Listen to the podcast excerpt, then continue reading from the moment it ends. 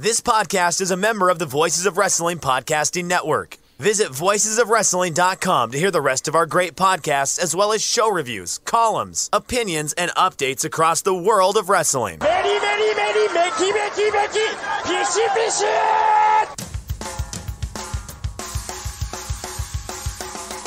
You are listening to the Flagship Podcast with your hosts, Joe Lanza. Hey, star making performance. She- the I show mean, did.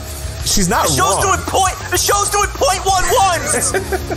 Nobody watches the show. Less people watch the show now than we're watching it before her star making performance. and Rich Kraetsch.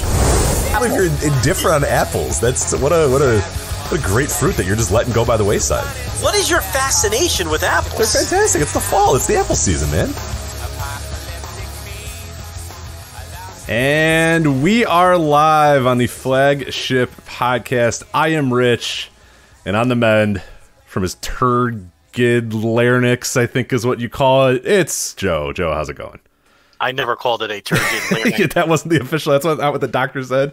Hello, No. Joe. I'm sorry. Please sit down. Uh, you have a turgid larynx. Yeah, I had to. Uh, I had to go to the uh, the nurse uh, for that one. Uh, I said, "Hey, uh, Joe's got a vocal cord inflammation, but uh, we want to."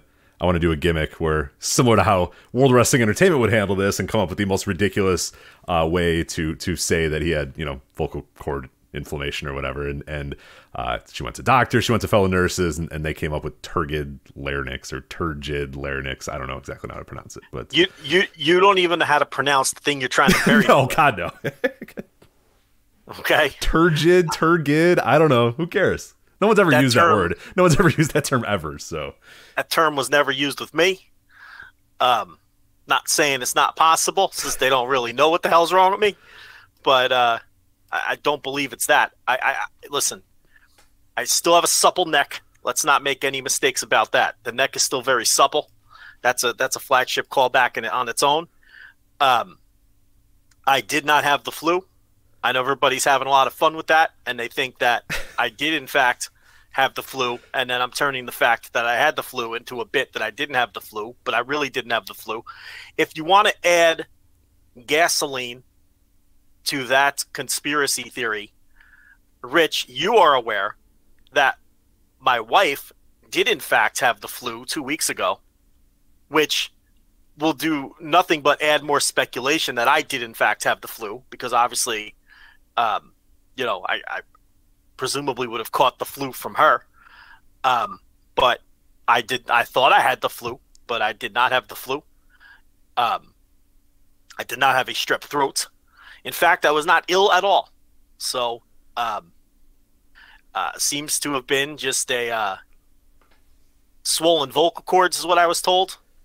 too many takes. The doctor said, "I'm sorry, Joe. You have too many takes. you have, No, I need you to have less takes if you can." Possibly. Basically, said that they told me not to to do strenuous talking for a week, Right. which meant no podcasting. Joe, there's a They lot of dopes in the wrestling media, but you have to let them go for a week. You you must let the dopes run wild for a week. And boy, did they run wild, Joe. They ran very wild for this last week while you were away. So Yeah, and it's frustrating because, um, you know, I, I I don't I don't know what's going on, and I got to go back to the doctor, and they're gonna check me again. But um, I did what they told me and didn't talk for a week, and didn't do any strenuous talking for a week, and that was up yesterday. And um, yeah, I still have this chronic cough that hasn't that won't go away for months. I think that might have they think that could have something to, to do with everything, but I cannot not do the audio. I, I didn't do audio for seven days, and it makes me uh, very anxious. It makes me very frustrated. It makes me uh, very angry and impatient because I feel like my takes are not going out into the world, and I feel like the world needs my takes. Uh, they need the most compelling voice in wrestling media, and I see a lot of horrible, stupid, terrible takes, and I can't counter them when I am shut down and muted by these dopey doctors, and it's very frustrating. So they tell me I can do this again. I'm going to do it. I'm going to keep doing it till these uh, vocal cords fall out of my neck, or they tell me I can't do it anymore. But I'm going to keep coming back, and I'm going to keep doing. I can't stop. No, you, you, you said you're doing doing this audio. thing until you literally can't talk anymore. You're doing this thing just to- more more more than anything to spite people as well, despite the haters.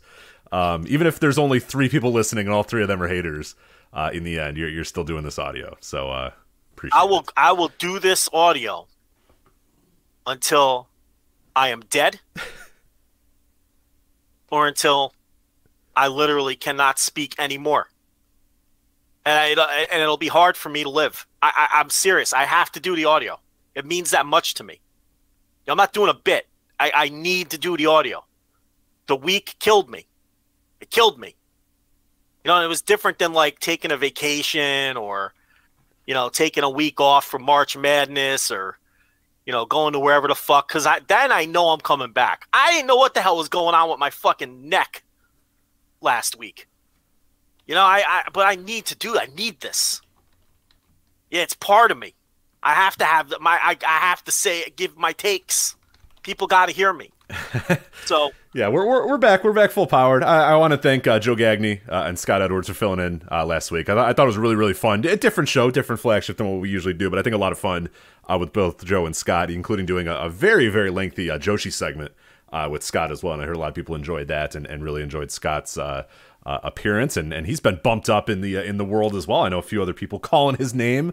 Uh, so hey, you get on this flagship, and he knew it too. He plugged it later and said, "Hey, I'm gonna plug. I'll get my all my plugs out of the way because I'm on a big time show." And I was like, "You're damn right, you're on a big time show, Scott." So yeah, I want to appreciate him for doing that. But uh, yeah, I've heard uh, some uh, some some legacy folks giving him a call to do some stuff that we'll we'll maybe see later in the year. So he's he's getting big time now all of a sudden. So there you go, good for him.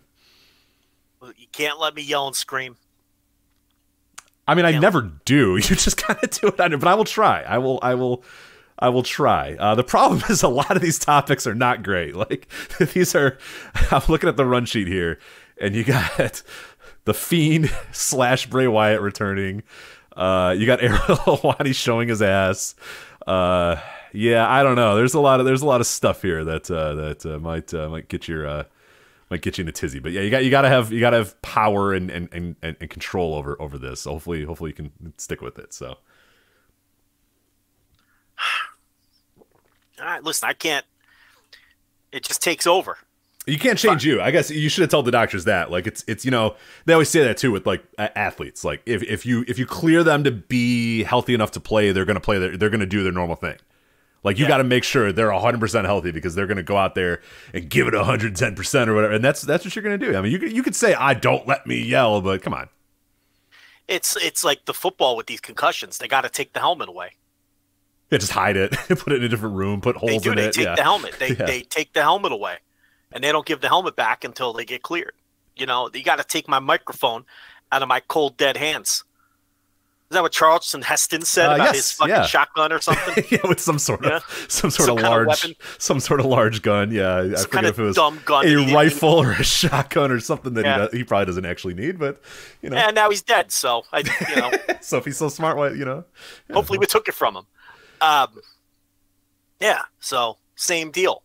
when did Charlton Heston die? I feel like Probably like ninety nine or it wasn't 2000. that. It was he was pretty old though, right? He was very old. If I he was in correctly. bowling for Columbine, which was like what ninety six or something. so he died in 2008, uh, 84 years old. For uh, kicked around longer than I thought. Charlton Heston. Oh, fuck, that's a working name. Did you know Charlton Heston's a working name? Listen, it's old Hollywood. They're Old Hollywood, man. John Charles Carter is his real name. Yeah, that's not going to play. Some movie. You know, yeah, yeah. Uh, uh, John Carter. I don't know if that's going to work, pal. like, you know. Yeah, I'm surprised. Normally, they're like super ethnic names that they change to something simple. Right, yeah, like Wall. If it's like, yeah, you know, it's some like Jewish name, and they're like, yeah, it's not gonna work, buddy. like, not in this, not in this industry. So they like change them to to something short. Yeah, like John Charles Carter is a pretty. That's what they change it to. You're right. That's not a bad name. That's not a. I, I would have stuck with that one. Yeah, because it's not. It's not like ethnic. It's not Italian or Jewish. Not because they wanted to make sure that you stayed kind of neutral. You know what I mean? Like, you- kind of Eastern European name no one can pronounce. right, right, you know, right. With like a lot of K's and W's in it. Yeah, like John that's what they Charles Carter is pretty okay. Like that's kind of fine, but eh. Maybe. but Char- John Charlton Heston's Carter- better though. Let's be honest. I mean, It's much better. It's it, see, John Carter is very generic and unmemorable. Whereas Charlton Heston, I mean, you're not going to forget it. Oh no, like never. How could we still still not hmm, still remembering it today? Yeah. So, but yeah, that's old Hollywood. They all changed their names. You know, how, it, it pretty much. You know, you I'd look up most, any yeah, of them. I'm yeah, sure they almost all did. you know. Yeah. Let me check out Errol Flynn. Let me see if Errol Flynn. Errol Flynn. All right. Because that's kind of a oddball name. That right? is a so weird one. Yeah, that name. is a weird one. No, Errol Leslie Thompson Flynn. Wow. So good okay. for Errol Flynn. Yeah. Errol. There's not enough. There's not enough Errols in the world these days. You know what I mean? All right, what do you think? Uh, Gary Cooper. What do you think? Gary Cooper. Is that the the that that okay? Gary Cooper. Pride of the Yankees. Yeah, Gary Cooper. I that sounds like a shoot name. Gary Cooper sounds like a shoot name.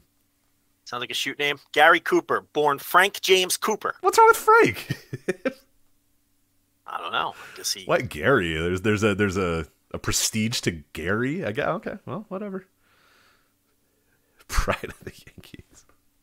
How many Yeah, people Pride of listen to this have ever watched Pride of the Yankees? What? From the early '40s. I mean, I've seen it. All right. I've maybe Sergeant. Uh, Maybe Sergeant York. Go with that. High noon. What do you want to go with there? It. There's not really many Gary Cooper movies to go with, so. Uh, I don't know. I just like book. how you went right to the Pride of the Yankees right away, which uh, would be a bunch of people saying, "I don't know what that movie is." Like, well, go watch it. It's good. So Yeah, well, you know, turn on a fucking app or open a book. What do you want? they show me? that You shit on uh, they they show that shit on uh, MLB Network in the off season all the time, man. so Well, there you go. there was one time we were at a uh, a bar watching, uh, and they had the uh, the Freddie Prinze Jr. flick, uh, a Summer Catch. Have you ever seen Summer Catch?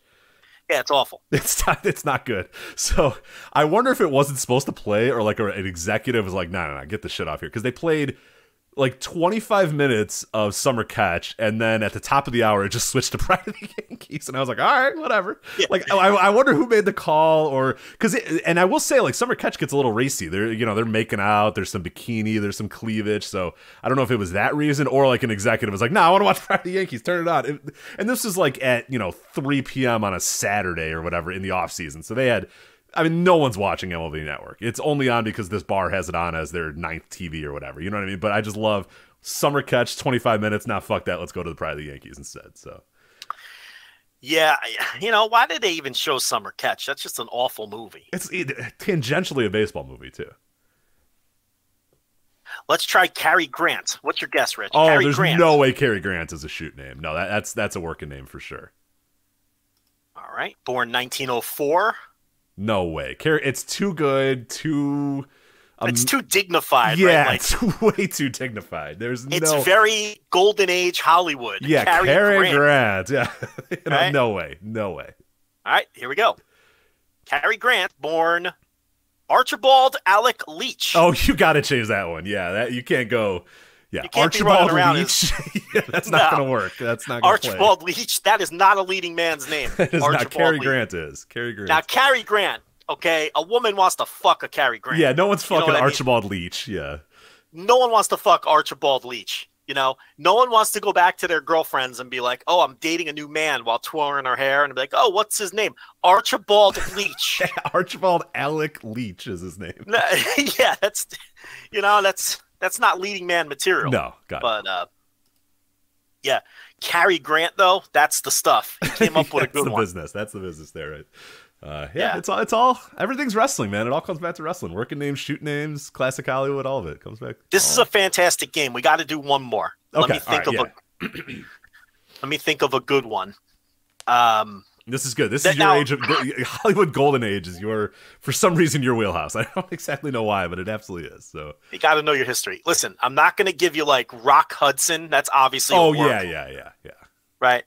Um, okay, here's an interesting one. Very famous. Rock Hudson, very famous actor too, because uh, really did a lot. Uh, I he's Rock Hudson's clearly not a name, right? Like we all we all know that, but uh, yeah, he he ended up having a really uh, kind of important layers because he he died of did he did he die of AIDS? He died of AIDS, right?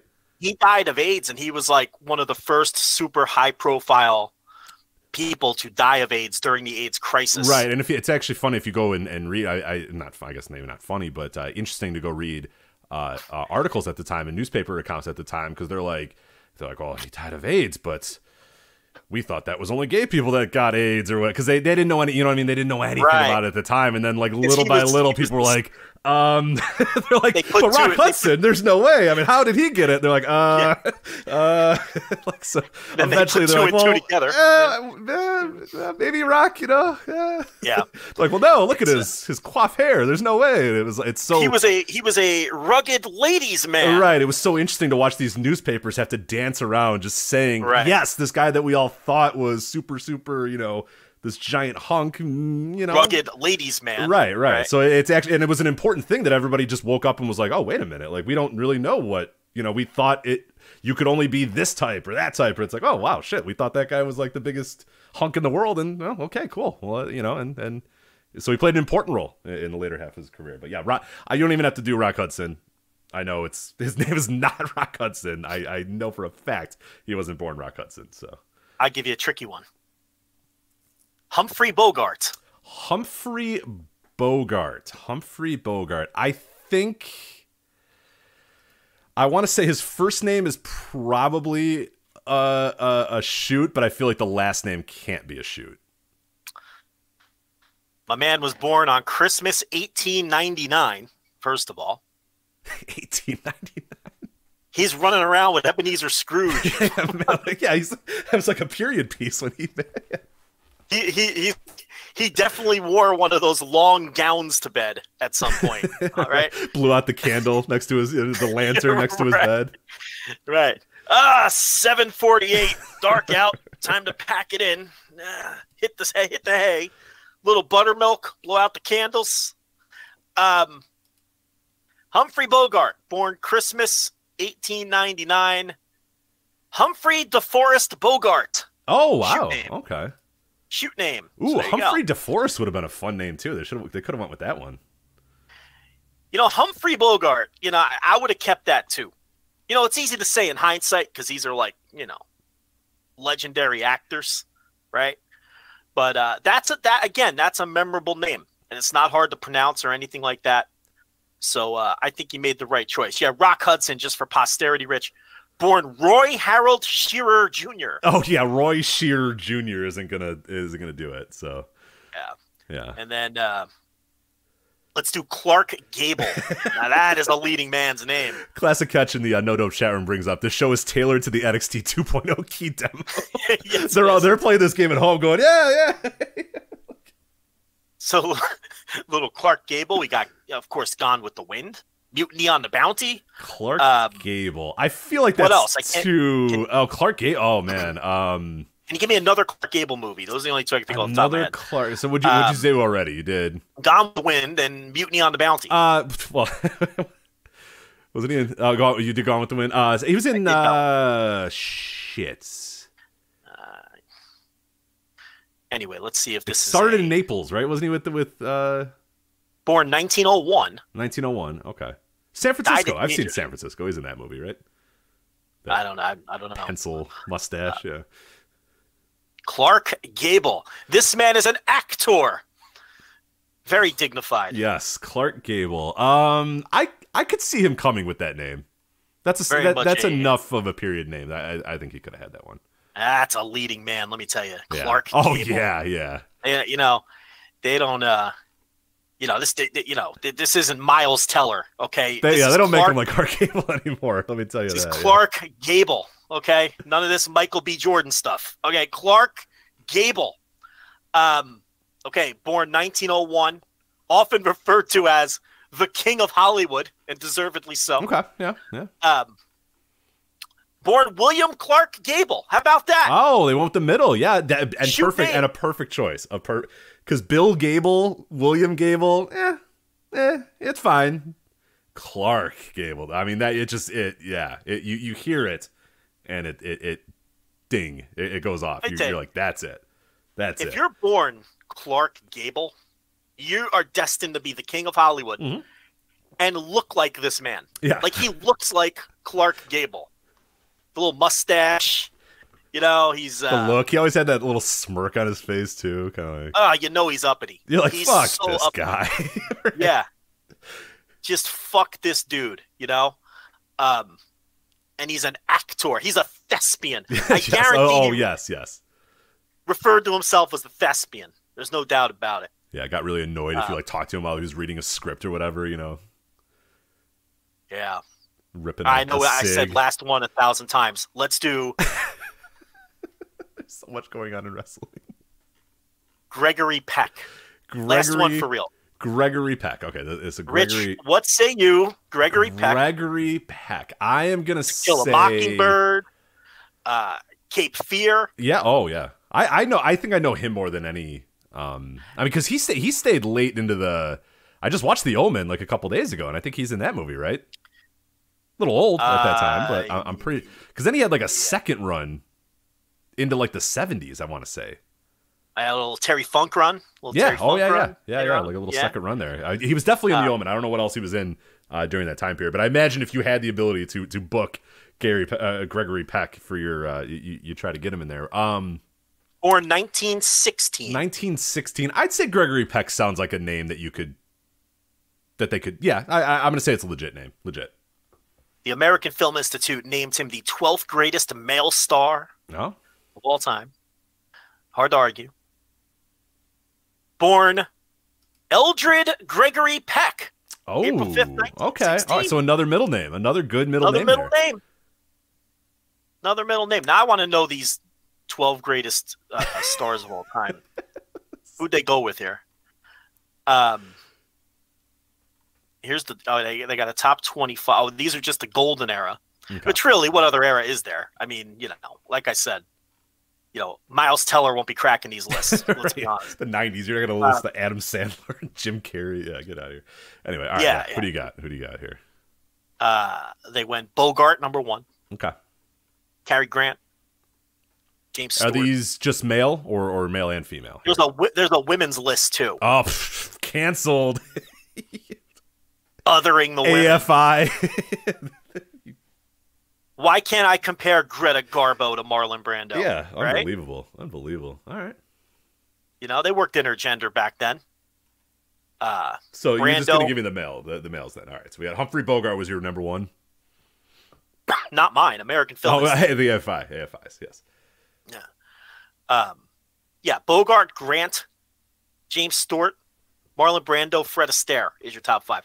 I don't know about Fred Astaire. All right, you can take your. Yeah. I was gonna say I, I I'm moving. I'm moving. Fred. I'm getting Clark Gable in there. Fred Astaire can can do take his he can tap dance his ass out of here. I, yeah, I'm he not, can dance on off offset. I, I'm not. You know, that's a that's a niche. No, that's yeah, I Uh, feel like you got to get like John Wayne's got to be involved in there, right? I mean, just on the pure being in nineteen thousand movies. Uh, I don't maybe they weren't all good, but you know, I don't. I feel like you got to get him in there. This, let me see what years this covers because this is the golden age of. uh I don't know. Nobody has time for this. The rest of the cares. list is. Yeah, Uh, Fred Astaire, tap dance your ass out of here. Uh, I got no time Well, I'll for run him. some for you. You tell me. Like I think you know Henry Fonda. He got to be ahead of Fred Astaire, right? Now, Fred Astaire, big star. Don't get me wrong. Oh yeah, yeah, yeah, for sure. We're talking all time though. We're talking, you know, top top of all time. Uh, yeah, yeah. Henry Fonda. I I, I like Clark Gable more. Um, Here's Clark Gable at seven. Yeah, I think he's got it. He's got to be there. I think Peck. I, I I'd say Peck for sure. He's got to be there. Little low. little low. Like I said, John James Wayne. I think is thirteenth. Thirteenth. Hey, jumping ahead, bud. Oh, sorry. Uh, James Cagney, Spencer Tracy, Charlie Chaplin at number ten. oh, okay. Interesting. Give it a little respect to the comedy here. Yeah. Right? yeah. Guess it wasn't all comedy, but then Gary Cooper, Gregory Peck, John Wayne at 13, like you said. Yeah. Uh, Laurence Olivier at number 14. See, it's a wrestling reference. Now it's a wrestling show again. That's right. Gene Kelly, another song and dance man. I don't Yeah, know. yeah. I got no time for the song and dance. I'll be honest. I don't like dude, t- these days. I hate. What was that? What was that most recent? There's like a recent uh fucking something L.A. or. Do you know what I'm talking about? There was some movie, and the nurse wanted to Oh, oh, watch uh, it, and it started, and then they were like, "Oh no, no!" And I'm like, "I'm out. I'm done. I'm done. I can't do this." What you know what I'm talking about? It was some something. To, it took place in Los Angeles, some goddamn musical. I forget what it was, but I was like, "Nah, I'm, I'm not doing this. Get out of here." You're talking about uh, La La Land. Ryan Go- La La Ryan Land. Gosling? Yes. Yeah. Gosling and uh, It was like Emma St- Emma Stone and Ryan, and I'm like, oh, that sounds all right. Yeah, I'll watch it. And then it's and then they're like dancing, and I'm like, nah, no, no, no, no, no, no, no. I was I'm down Uh, for I'm down for a romantic comedy between the two. I'm down for a, a romantic drama, but I'm not doing song and dance. Get out of here. Got no time yeah, for stunk. musicals. I didn't like it. Yeah, yeah, no. In the other room and Um, watch old wrestling or something. I'm sure. Like, this is you. I'm out. I'm out. skipping around. We got James Dean at 18. He made like three movies, and then wrapped his car around a tree. Yeah. So I don't know. That's tough. That's Uh, you know that's that's very similar to like the the, uh, the the you know great musicians who die when they're you know 26 years old or whatever. You know we didn't see their downfall. We didn't see James Dean having to take terrible roles later in his life. So yeah, that's that's. I mean I get it, Or if but yeah. sustained, you know, I don't know. Yeah. I mean, obviously, a hunky youngster. We don't know what kind of career he would have had. this is the worst Um, show we've ever done. Look at this number 20. This is a gimmick. Marx Brothers at number 20. Come on. Oh yeah. What are we doing here? Come on. Uh, Sidney Poitier at 22. 22. Robert- You got the Marx Brothers over Sidney. That's a injustice. Listen, I don't disagree. I don't disagree. Move injustice. him up. That guy was doing making movies until God. I feel like the year he died, he was still making movies. I listen. Longevity, man. Come on, Sidney. Got to count for something. That's a dude. Come on. Robert Mitchum, Edward G. Robinson, and 25 William Holden. We're really scraping the bottom of the barrel now in terms of legends. So, um, no disrespect to William Holden, but uh, In the- From one of my I- favorite movies, The Network. One of my, one of my, uh, I, I forget. Uh, yeah, he, he was in the. Yeah, he was in the Network for sure. Yeah, love that movie. Network, yes. Yep. Um, yeah. So uh, the number one lady, Rich, was Katharine Hepburn, Hmm. All right, whatever. uh, way less attractive one. Audrey was the uh, that's the hottie. Audrey's the hottie. Um, see it. What else catches my eye here with the women here? Monroe, number six. Eh, I guess I don't know. Uh, Joan Crawford at ten. Joan Crawford. Now, I'll tell you, she'll get you fired. She will get you fired. She, you know what I mean? You don't want to cross her. Um, Ginger Rogers again with the dance routines, hit the bricks. Uh, yeah, so there you go. That's the uh, Shirley Temple. I guess you got to have her in there. You gotta right? have. Yeah, you gotta have Shirley Temple in there. I mean, you don't. I guess You you, don't have to, but she's probably gotta be. Yeah, golden age. You gotta. gotta I wouldn't have her in there myself, if I'm being honest. You know, um, you know, I, I'm not sitting down to enjoy Wee Willie Winkie. I'm not doing that. No. Okay, but I, I, I, I understand it. I understand it. Okay, like she's ahead of Rita Hayworth. Get lost. I can't. I can't accept that. Um, you know, like like she's like Shirley Temple ahead of Lauren Bacall. What are we doing? You know, eh, but it's a gimmick pick. I understand.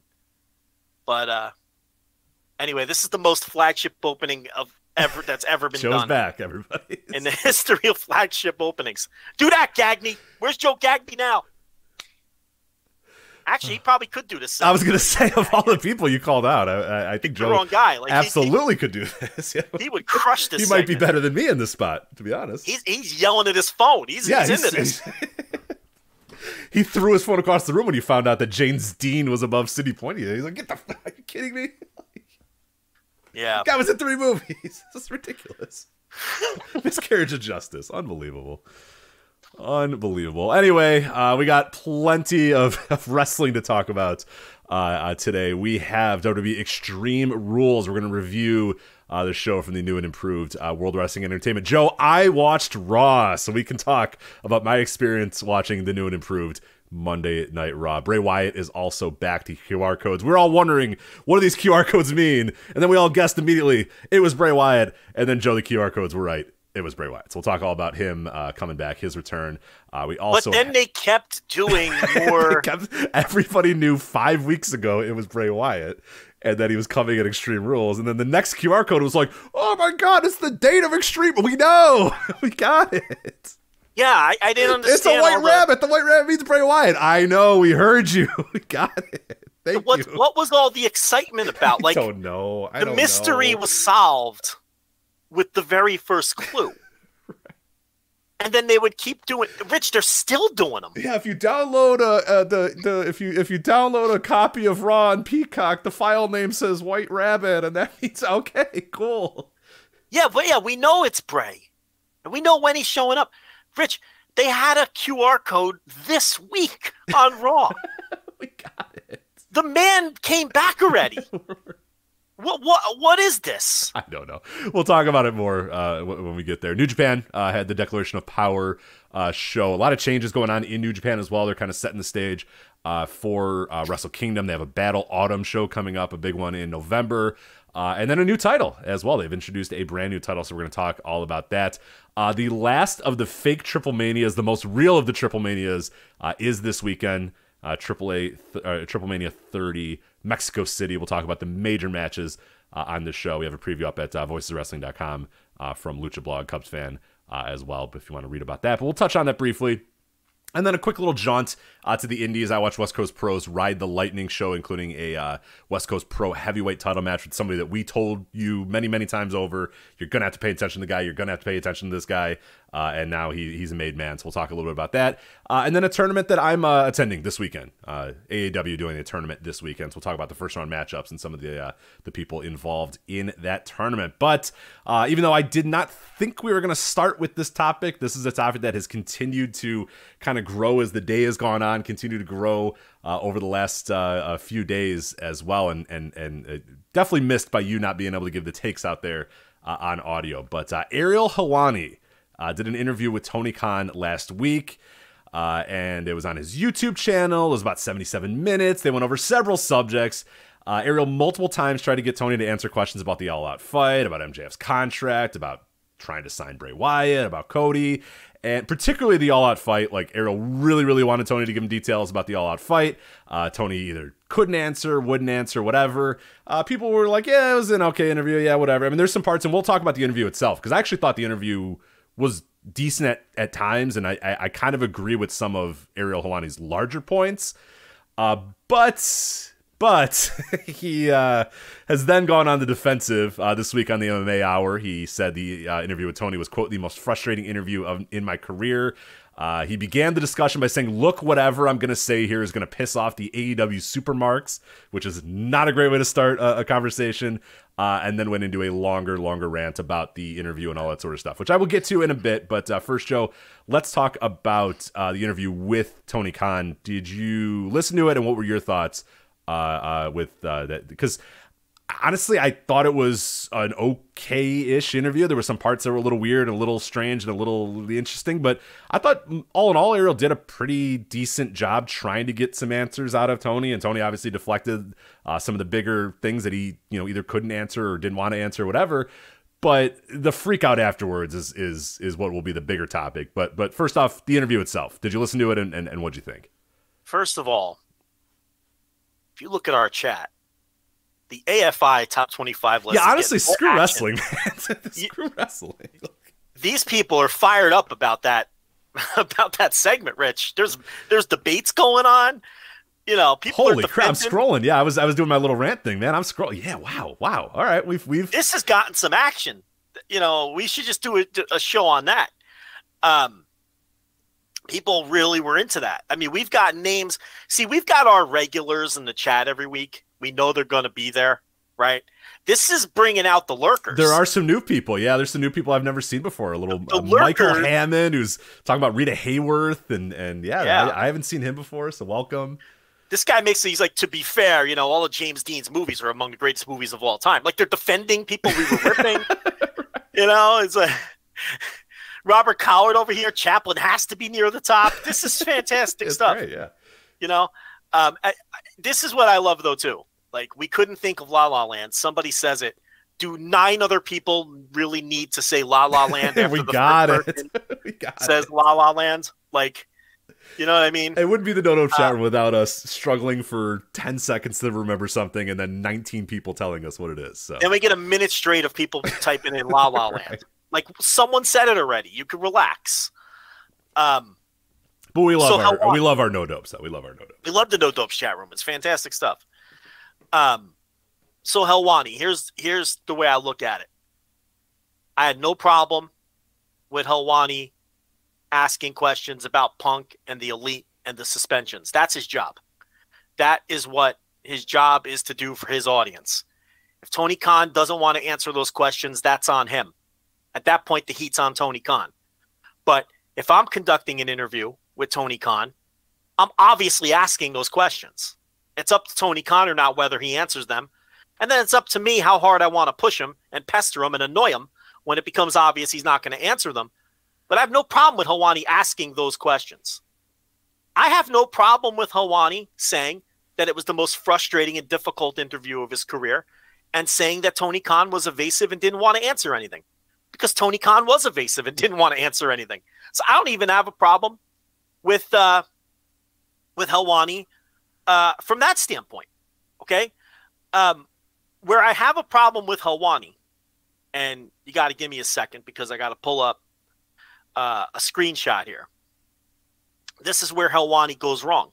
Okay, he's on Twitter having a conversation with the uh, with the Las Vegas Fight Shop account, and um, you know they're listeners. I think they are. Or yeah, long time, long time listeners. anyway. Good, Yeah. good dudes too. I never, I, I, I wanted to stop by and I never have been able to. There was one time I was in Vegas. We were right there, but I had, I, I couldn't go. It was we had too much stuff going on, so I, I, I let them know I was sorry because I was like, hey, I think I'm gonna come in, like, want to say hi, you know, give you a handshake, all that sort of stuff, and I wasn't able to go, so I had to.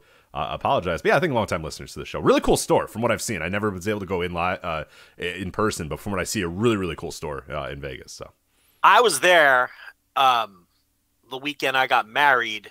Um, he invited me down, and I went down, and then I went in there, and I was like, "Hey, it's Joe from Voices of Wrestling," and whoever was behind the counter was like, "Who?" And I was like, "All You're like, okay, I gotta go.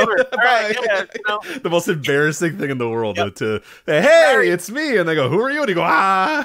They Like, you know what? Away. Get married in 45 minutes. I'll be I'll be seeing you later. You know what I mean? Right, so right. whoever, you know, they, they weren't there. Uh, but um anyway, he says, uh, always a fan, Ariel, but I wonder why you didn't ask Triple H about the Vince McMahon allegations the same way you grilled Tony. Uh, which which obviously is, is a fair question, and we'll get into that. Helwani's response. Now, this is where to me Helwani goes wrong. I don't Mhm. have a problem with him saying the interview was difficult. No, no, I don't I, I agree. Everything, everything up until this, especially without the without the benefit, with no context. If it's just this guy doing an interview with Tony Khan, asking questions, not getting answers, being frustrated by it, all of that in a vacuum, no problem whatsoever. No problem Yeah. whatsoever. There's a little Yeah. bit of caveats. There's a little bit of context, but here you go. Yeah, explain it. Helwani responds, if you think my grilling questions, which hardly were, are in the same ballpark as those questions, not to mention ignoring the fact that one guy is directly related to the questions while the other had nothing to do with them other than benefit, other than benefit. Other I mean, than take over the company from his father-in-law, but yeah. Anyway, I don't know what to say. So, Las Vegas Fight Shop responds, fair enough. But you don't think Triple H being in the position he is now as a direct result isn't relevant?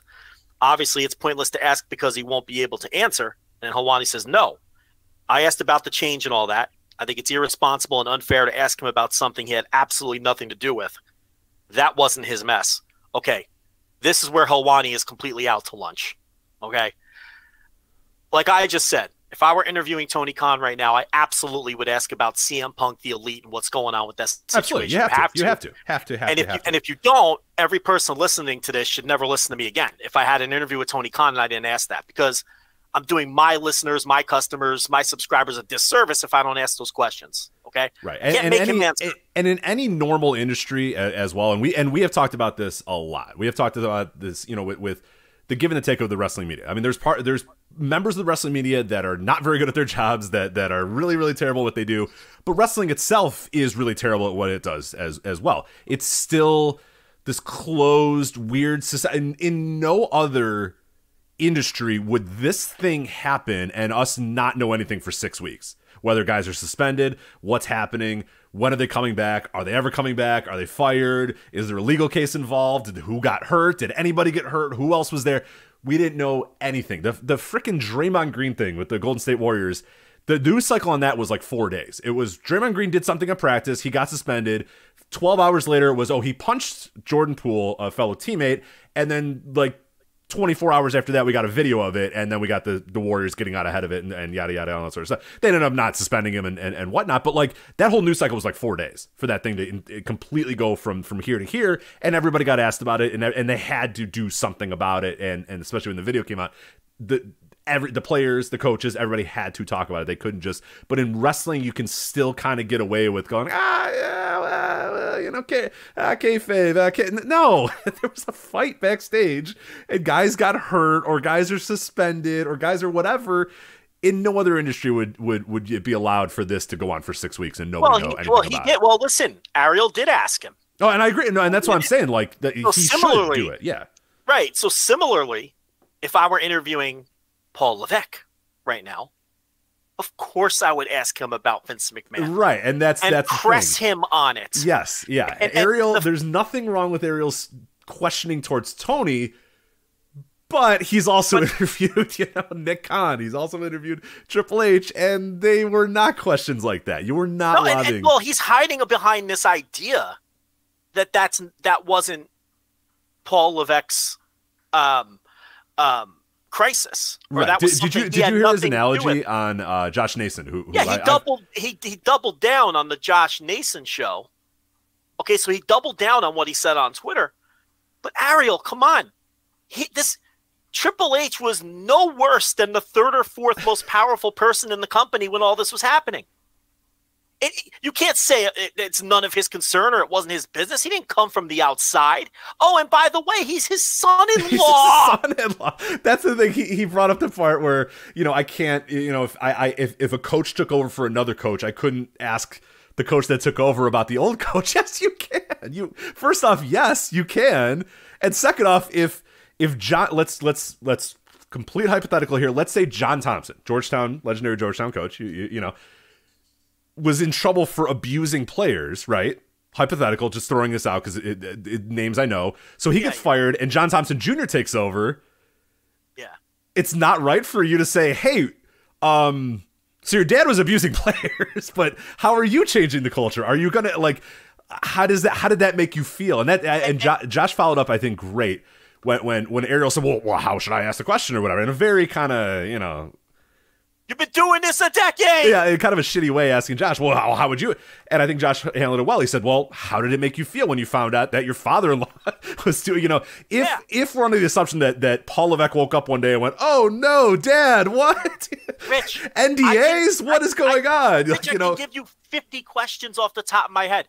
Hey, Paul, did you know about it? Right. Uh, hey, Paul, if you did know about it, when did you find out about it? Hey, Paul, this man's your father-in-law. Has it affected your relationship with him outside of wrestling? Hey, Paul, uh, you took over this man's job.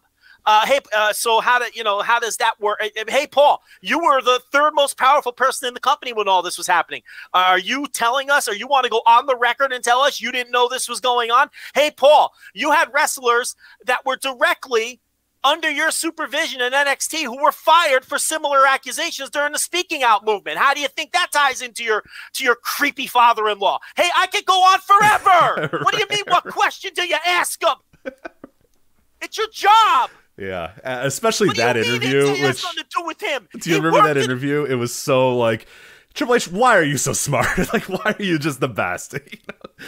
Triple H, you're so smart and so talented. How do you do it all? It, it was, I mean, it was the most. I mean, he says, "Oh, I didn't, I didn't give him softballs." Oh, dude, come on. And How then, about how about how about hey Paul? Now you're in charge. How can you guarantee that your company won't be rapey anymore? exactly, when- yes. What are when- what are you doing to change the culture of your company that's when been your rampant with corner, sexual assaults? yeah, when your little corner of the company was rapey.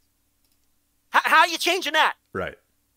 How are you going to change that? Oh, and also when- you had an abuse scandal uh, on your watch in NXT as well with uh, Bill DeMott. But you know, anyway. How are you going to change that when Bill DeMott was putting his bare ass in wrestlers' faces under your uh, leadership? Right. so now, what changes are you going to make, Paul? I I can ask endless questions to this man, and, And- I would and- phrase them a little more professionally than I'm doing now.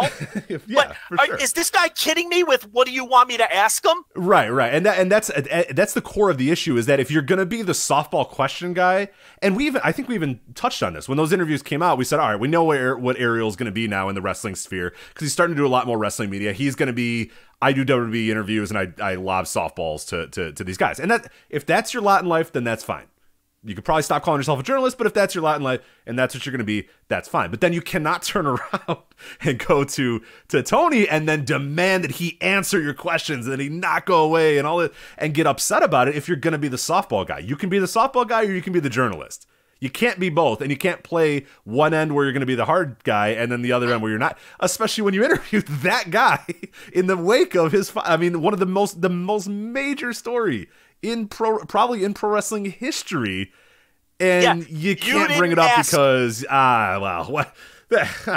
This guy, You- how was he involved? I don't know. His father was, Yeah, you- was- You didn't ask questions about the biggest story in the history of modern wrestling. right. That at the end of the, boil it down to that. You had the guy who's involved in the biggest story in wrestling history. You have his son who took over the company from that guy that's ran the company for, for decades upon decades, and you didn't ask him a question about it. Hey, Paul, I've got a question.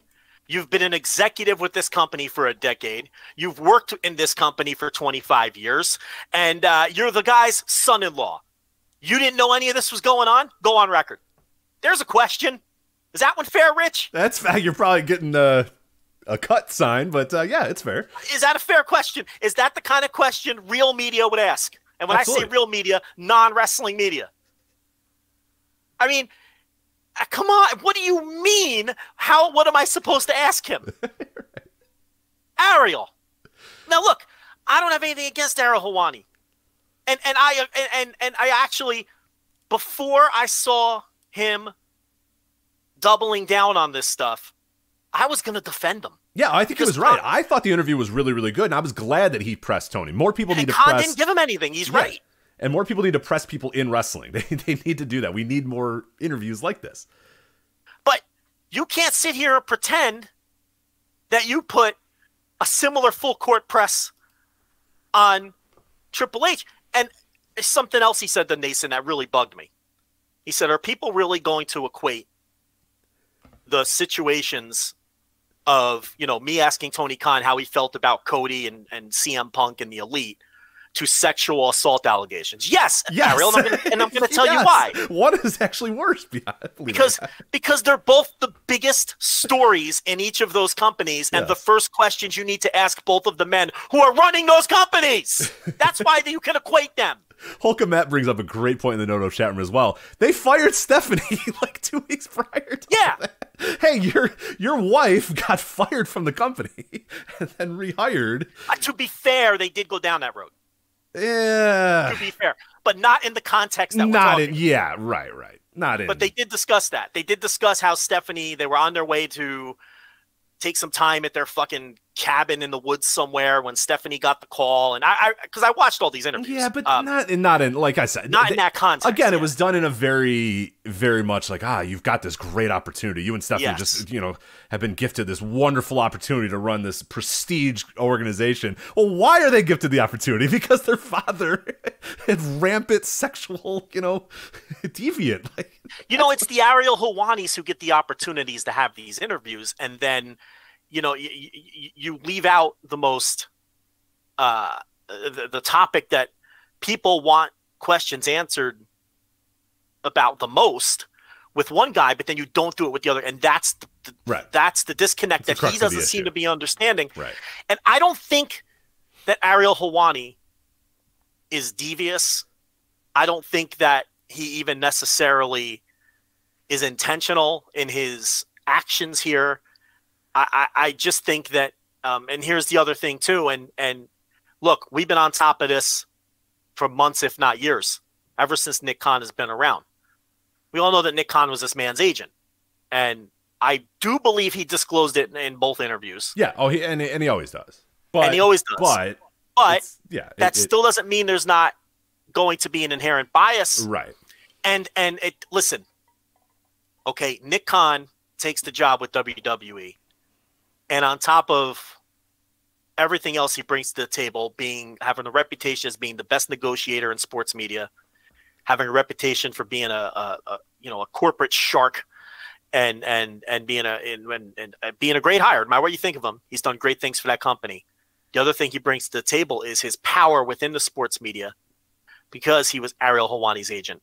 Why do you think Triple H's first interview, when he returned from his cardiac event, was with Stephen A. Smith of all people, mm-hmm. Nick, former Nick Khan client. Why do you think Colin Cowherd, who for years called wrestling fans booger eaters on the air, that was one of his bits.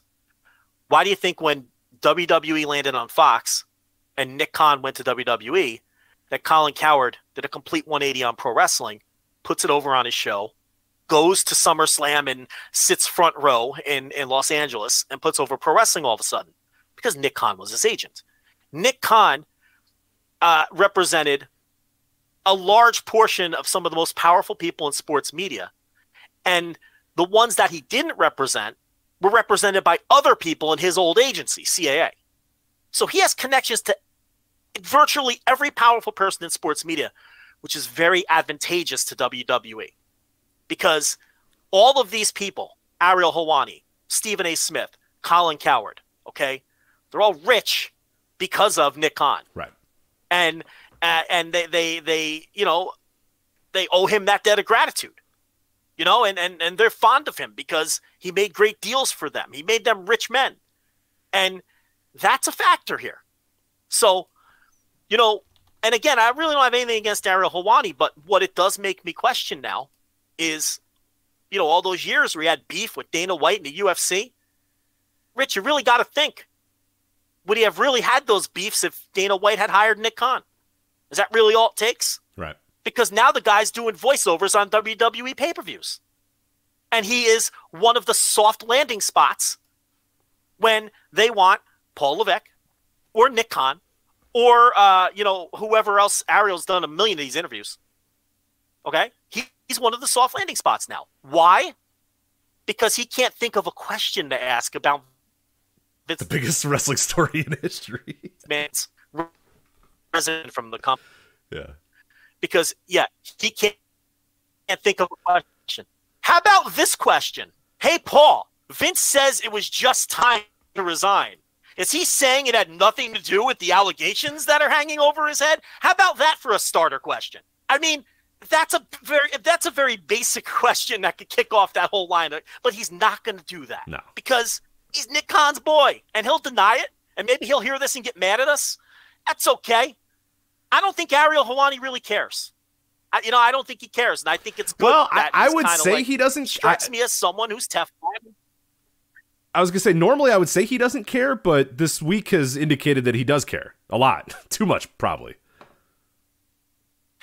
Well, the Nason interview was scheduled ahead of time. To be fair, it's not like he decided I need to go on a media junket. No, no, no. But he's been arguing with Twitter bozos nonstop, and they're arguing with That's everybody under the sun. He's arguing with, with with Twitter people. He's arguing with AEW people, and then now he's arguing with LA Fight Shop and and uh, David Bixenspan. And it's like, all right, dude, like come on, like slow down. Like, I agree that he should just let this ride. Just say, fuck it, I don't care. Like, say whatever you want about me. Like, it it just yeah, the the way and and I will say the the, the way that the interviews were presented, like the questioning and the content of the interviews, I think were were were okay. I would say he did start out the interview, and I don't know if you noticed this, by saying, Hey, Tony, I don't think you really like me. And like, terrible way to start an interview, by the way. To say, Hey, you know, you already start things contentious by. By, by alluding to the fact that hey I don't think that you like me like it's a very weird and he continued to say that like later he said you know I don't feel like Tony Khan trusts me yada yada all that sort of stuff then Yeah, also and he, pu- and he pulled back the curtain by saying that it was really hard to book Tony Khan. right right which immediately, if you're Tony Khan, and I'm not saying this is how he felt, but immediately, if you're the guest, you're on the defensive. You're like, "Holy shit! Why is he outing this? Right, Why is he right. making me? Yeah. Why is he making me look like an asshole?" Right, and that's he- what I mean. That's a horrible way, a horrific way. And I think Ariel Helwani is a good journalist, and I think he's a good interviewer. This was not. A, I I- think ultimately it was probably not his best performance, and he would probably tell you that too, as he says a frustrating interview, all that sort of stuff. But I don't. I, he started it with a very contentious from the get go. And if you don't want to interview the guy, if you you think he ha- look, the guy's not doing an interview if if he, if he hates you. Let's be honest. Some kind is not interviewing you if he fucking hates you. He's there because he wants to be interviewed because he's doing your thing or wha- wha- whatever it may be. So starting it off as contentious as that was, hey, it was hard to book you, and I know you don't really like me. It's just a horrific. I mean, it just already gets things off on the wrong foot, and it, like you said, it puts the the interviewee on the defensive already. Saying, "Oh, well, she's okay. Wow, all right. Well, now I'm already now I already have to start defending myself as this interview is going on, and it puts the gates up and it puts the the, the guards up to maybe say, ah, you know what? No, I'm, I I was going to tell you this, this, and this, but now I'm not going to tell you that because I, you know, it, it just it's a horrific way to start the interview. Even if it was meant as playful, right? Exactly. Yeah, but right. you know, I, I, think we probably know it was, you know, a little bit of A, a little bit of B, uh, I, a little ribbon on the square. Yeah, yeah, right, right. But then like, and then also starting the hey, I'm going to talk about this interview by saying I'm going to piss off the AEW supermarks. It's like, all right, dude. Now, see, you're digging your own AEW, grave now, man. Like, calm down. You don't have to do the this. AEW freakazoids. the freakazoids, yeah. Like, you know, and, that, and then the kicker at the end of the thing where he says, "quote If you're saying right now with a straight face that the AEW product is better than the WWE product, you're just a liar. You're an absolute liar. There's no ifs, ands, or buts. The WWE product is infinitely better infinitely more interesting, and there's a freaking brawl happening backstage each and every week, it seems. Meanwhile, it's all kumbaya on the Stanford side of things. Like, if you're going to be a super fan, be a super fan, but also tell it like it is. Six months ago, that wasn't the case. But right this second, if you're going to sit here and say that it's a better product, you're an absolute liar. You know what? I don't have a problem with that. That's his opinion. I vehemently disagree. It's funny because I think the complete opposite. I think the AEW product smokes the WWE. I write about it. I just wrote about it today. I write about it talk about it every week. Again, that's his opinion. I think he's crazy. He just has a different taste in wrestling clearly than I do. Uh, is this an opinion though? If he says if you're you're an absolute liar if you think that AEW is better? Well, you know what? It's a strong opinion, but I'm not one to talk. I'm not one to talk. I've been known to phrase things certain yeah, ways as well. All right, but it's uh, like, in absolutes. Yeah, he's it's, it's a lot of absolutes uh, in an opinion. That's all I'll say. But you know, it's like it, it, there's a slight difference. You know, it's it's what we do here is more like punditry. You know, and I'm not trying to. And, and he is put, passing himself off as a journalist. So I think if you want to have a problem with the way he framed his preference for the WWE product from that standpoint, you can. Me personally, while I completely, I totally disagree with him, I can't kill the guy for having an opinion over which one he thinks is better. Now, do I think he's needling the AEW fans a little bit with the way he phrased that and calling them freakazoids and all of this? I think he is. And at that point, you can't complain if they come at you. And that's what I mean. And at that point, you you're kind of giving up a lot of your journalistic integrity by by then being a shit stirrer and all that. Yeah. I mean, if you're having fun with them and trying to stir them up, well, then you're and gonna. That's fine. And that, and again, like, look, it's this show telling you we're not going to say that. Yeah, I may have done that once or twice. You, I, I, I, at once or uh, three or four times I've counted in the history of the ten years. Rich, I did yeah. it today. I, you know, did anyone read my dynamite review today? I mean, you know. there's a lot of shit stirring going on, but but then you kind of, I, I can't then take you. Yeah, then you can't sit here and tell me that I was this I was a fair and equal journalist. Right, exactly, exactly, and that's fine. Like I don't care, but you got to pick. And th- and it's like I said, I don't care. You just have to pick a lane. You can't be the straight laced journalist that's going to get to the bottom of these big time stories and then not ask Paul Levesque about his father and and the rampant sexual abuse going on in the company.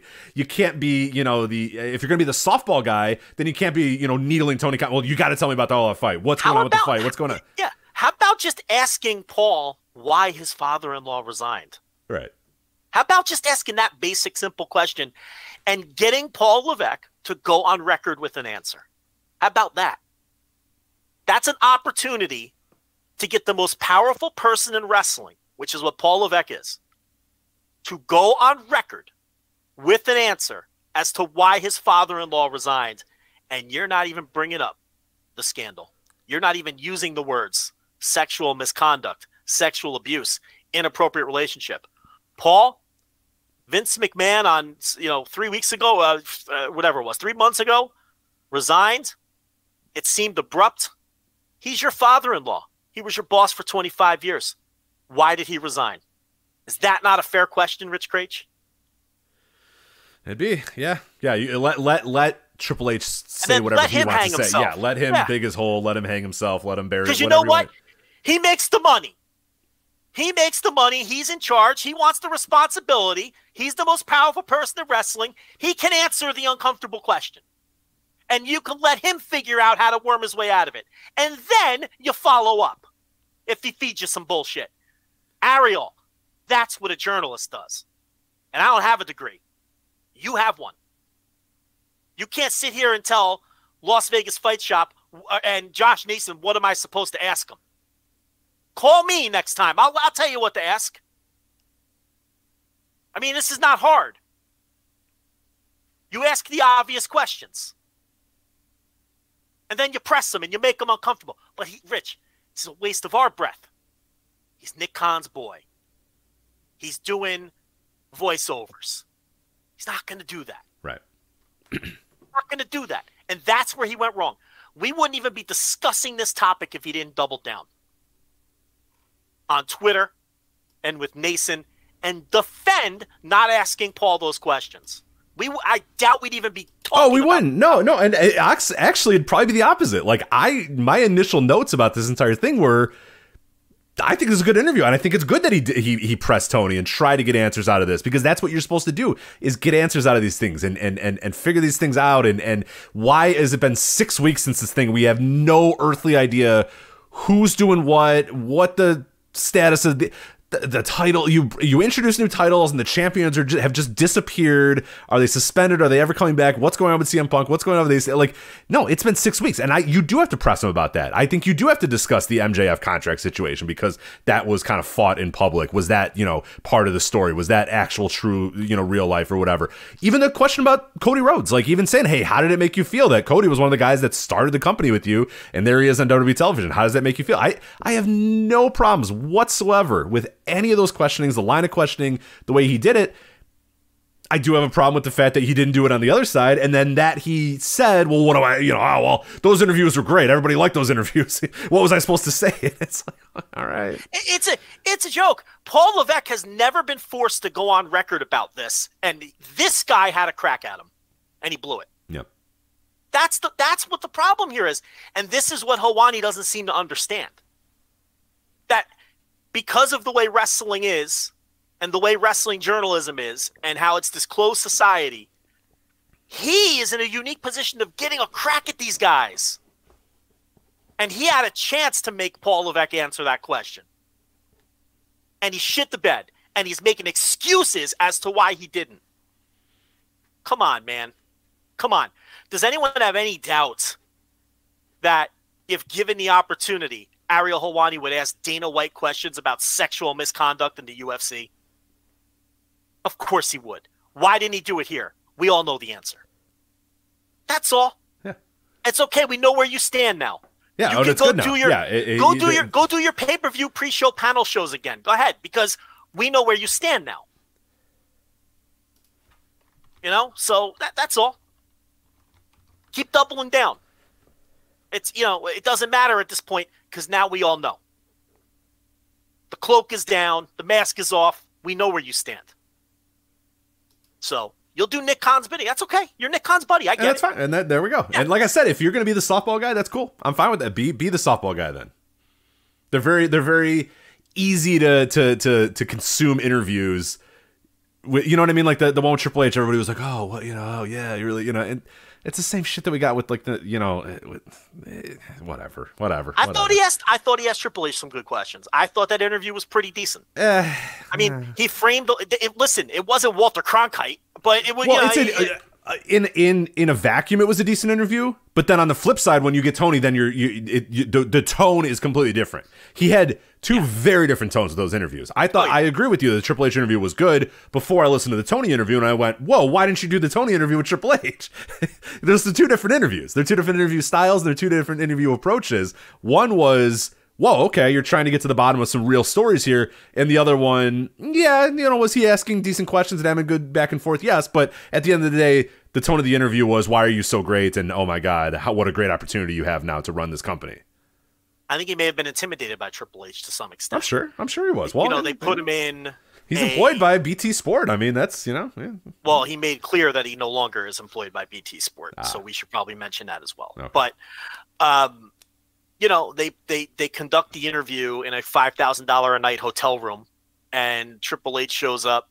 probably uh, you know in a limo with an entourage and, and ten minutes you know, late. this, ten minutes late too. I'm sure. uh, you know, super professional setting, and he's the most powerful man in wrestling. And Ariel Helwani probably grew up fucking spitting water out of his mouth like Triple H as, as a fan and all of those things. And uh, Tony Khan is on a gaming headset backstage, right. You know, and, looking and like Tony Khan. yeah, with you. affable. You know, I'm not even ripping him. Just affable yeah, Tony yeah. Khan. You know, just normal. You know, coming across. A guy can buy and sell. Uh, me, you, Ariel, or Triple H, but he's still affable Tony Khan, and he comes across like, and and I think there's less of an intimidation factor there, and there's also uh, less of a connection, both professionally and with and and you know through Nick Khan and your professional connect, and all of those things I think play a factor, and I think. Uh, he probably respects Tony Khan a little less for a lot of those reasons too. And and you know th- this is all speculation now, uh, but you know I think all of those things uh, you know you know might play a part. And as far as Tony goes, I think he's overexposed on these interviews. I mean I understand why he does them all, but every time he turn around, he's doing an interview and. He's he's mastered the art of saying nothing to the point now where he will just literally say nothing. He'll just literally say, "I can't answer that." You know, he doesn't even dance around the questions anymore. He just tells you he's not going to answer them. Um, and and you know he's he's become ex- exceedingly more tight-lipped, and you know that he can do that. You know, it's a it's a private company. It's not publicly traded or anything like that. If he doesn't want to answer questions uh, uh, in interviews, if he doesn't want to answer questions um, from media privately, you know, he's well within his rights to uh, to to to no sell questions, no sell people. You know, that's fine. But um, you know, it, it's it's and and again, I don't think Helwani was wrong. You know, I I I did think it was, uh, you know, uh, Khan uh, did stonewall him a lot in that interview and give him nothing. Um, you know, eh, but but you know, I think I think Khan was putting the screws to Helwani a little bit too, and and fucking with him. I mean, he made Helwani read the barstool tweets that were that were that were putting down Nick Khan. He you know he had Helwani read that entire exchange you know, because he knows the relationship with with Helwani and Nick Khan. So, you know, that was kind of like Tony throwing his muscle around. Tony ate him up, let's be honest. And that's why it's part of the reason Helwani's not happy with the interview because he knows that Tony ate him up. So, um, but again, we wouldn't be talking about this if he didn't double down on the Triple H stuff. Yeah. He did a shitty job with Triple H. He didn't show any guts, okay? I, that's the bottom line. He didn't show any guts with Triple H. He did a terrible job. He had a golden opportunity that any of us would have loved to have, and you blew it. That's the bottom line. So there you go. That is the Ariel Helwani stuff. We'll see if any uh, anything new comes uh, of that in the next uh, next weeks and months, or if this kind of blows over and and, and up uh, uh, being a, a, just a, a, little little notes in, in history. But uh, interesting stuff going on there. Let's since we're talking about WWE, let's get into Extreme Rules, the uh, premium live event from this past weekend. Uh, we'll start off first with with the the major story I think out of the event. Uh, the return of Bray Wyatt, and we kind of laughed about it a little bit earlier that it was just hilarious to see people getting so into this, the QR codes and the hints. And from day one, we knew it was White Rabbit and that it was Bray Wyatt. like, you know what I mean? There was no mystery. There was no. The only intrigue was when is he going to come back? And and the intrigue, I'll give them. I'll give WWE all the credit in the world on the intrigue they popped a lot of ratings with the idea that hey, Bray Wyatt might be appearing on this show. He might be appear- be appearing on this show. He might be on this show. He might be on this show. Eventually, then people just figured out okay, he's going to appear on Extreme Rules, and you saw the ratings reflect that. That when people realized okay, he's not showing up at SmackDown and he's not showing up on Raw, he's showing up in Extreme Rules. You saw the numbers kind of go back to what they normally were because people were tuning in to see the return of Bray Wyatt, and then when they knew that it was going to happen at Extreme Rules, they went away for a little bit on on, on SmackDown or whatever, and, and Raw, and then then they got back in. Uh, and we saw it this week on, on Monday Night Raw. People, the rating was very good because people, again, were hoping to see Bray Wyatt. Now, WWE did not give them Bray Wyatt. They gave them a video of Bray Wyatt from the night prior, which is a little, or two nights prior or whatever, which is a little, you know, I don't know. You know, little, they, uh, to be fair, they never said he was going to be on Raw. They did. They they did strongly hint at the 937 thing on SmackDown. To me, that was a bait and switch because then they, nothing happened. That you know he didn't appear. And you're right, Bray has now popped two ratings without even appearing. The one SmackDown rating for that big quarter hour, which elevated the whole show, and then this week's uh, Raw, where people were hoping to see him coming off the pay per view. They announced him for SmackDown, and I expect tomorrow SmackDown to do to do a to do a big number as well. Uh, you know, I, I I followed Bray Wyatt while while he was with the company, and he never really was a ratings mover. There was a short period of time where he was, and then because whether you want to blame the booking I, or his performances or the over the topness of the of the gimmick, he ceased being a draw. He really did. These are like the two best numbers Bray Wyatt has ever pulled, and he yeah, yeah, it, it's it's it's pretty remarkable because yeah, when he was a regular performer, like he wasn't drawing business this way. He wasn't. No, he know, was not. He was not and moving I know ratings people talk this way. About, people talk about the merch sales and all that, and that's fine. And at the time, even I remember on this show, I was saying people talk about merch sales. I almost feel like that's just shit people say when they're backed into a corner and don't have anything else to point to, right? They'll say, "Oh, well, he sells a lot of merch."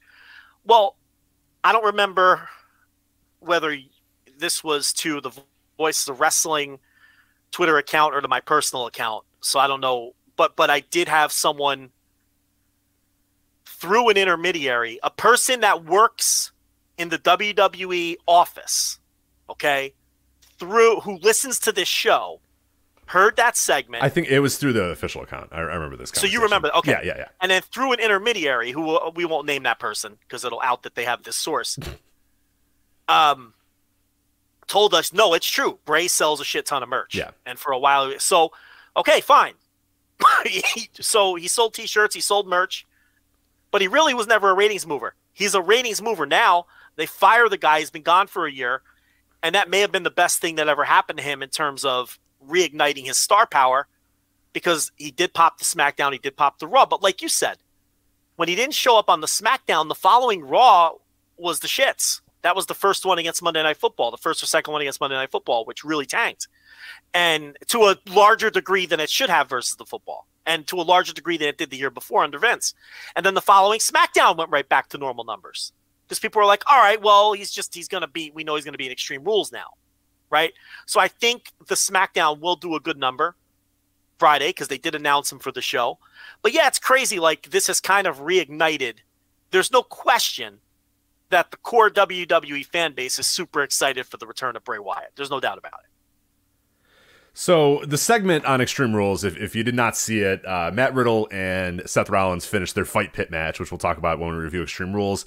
Uh, Riddle got about five seconds to celebrate, and then the lights went out, and then the fucking dinosaur and the vulture and the pig showed up in the crowd.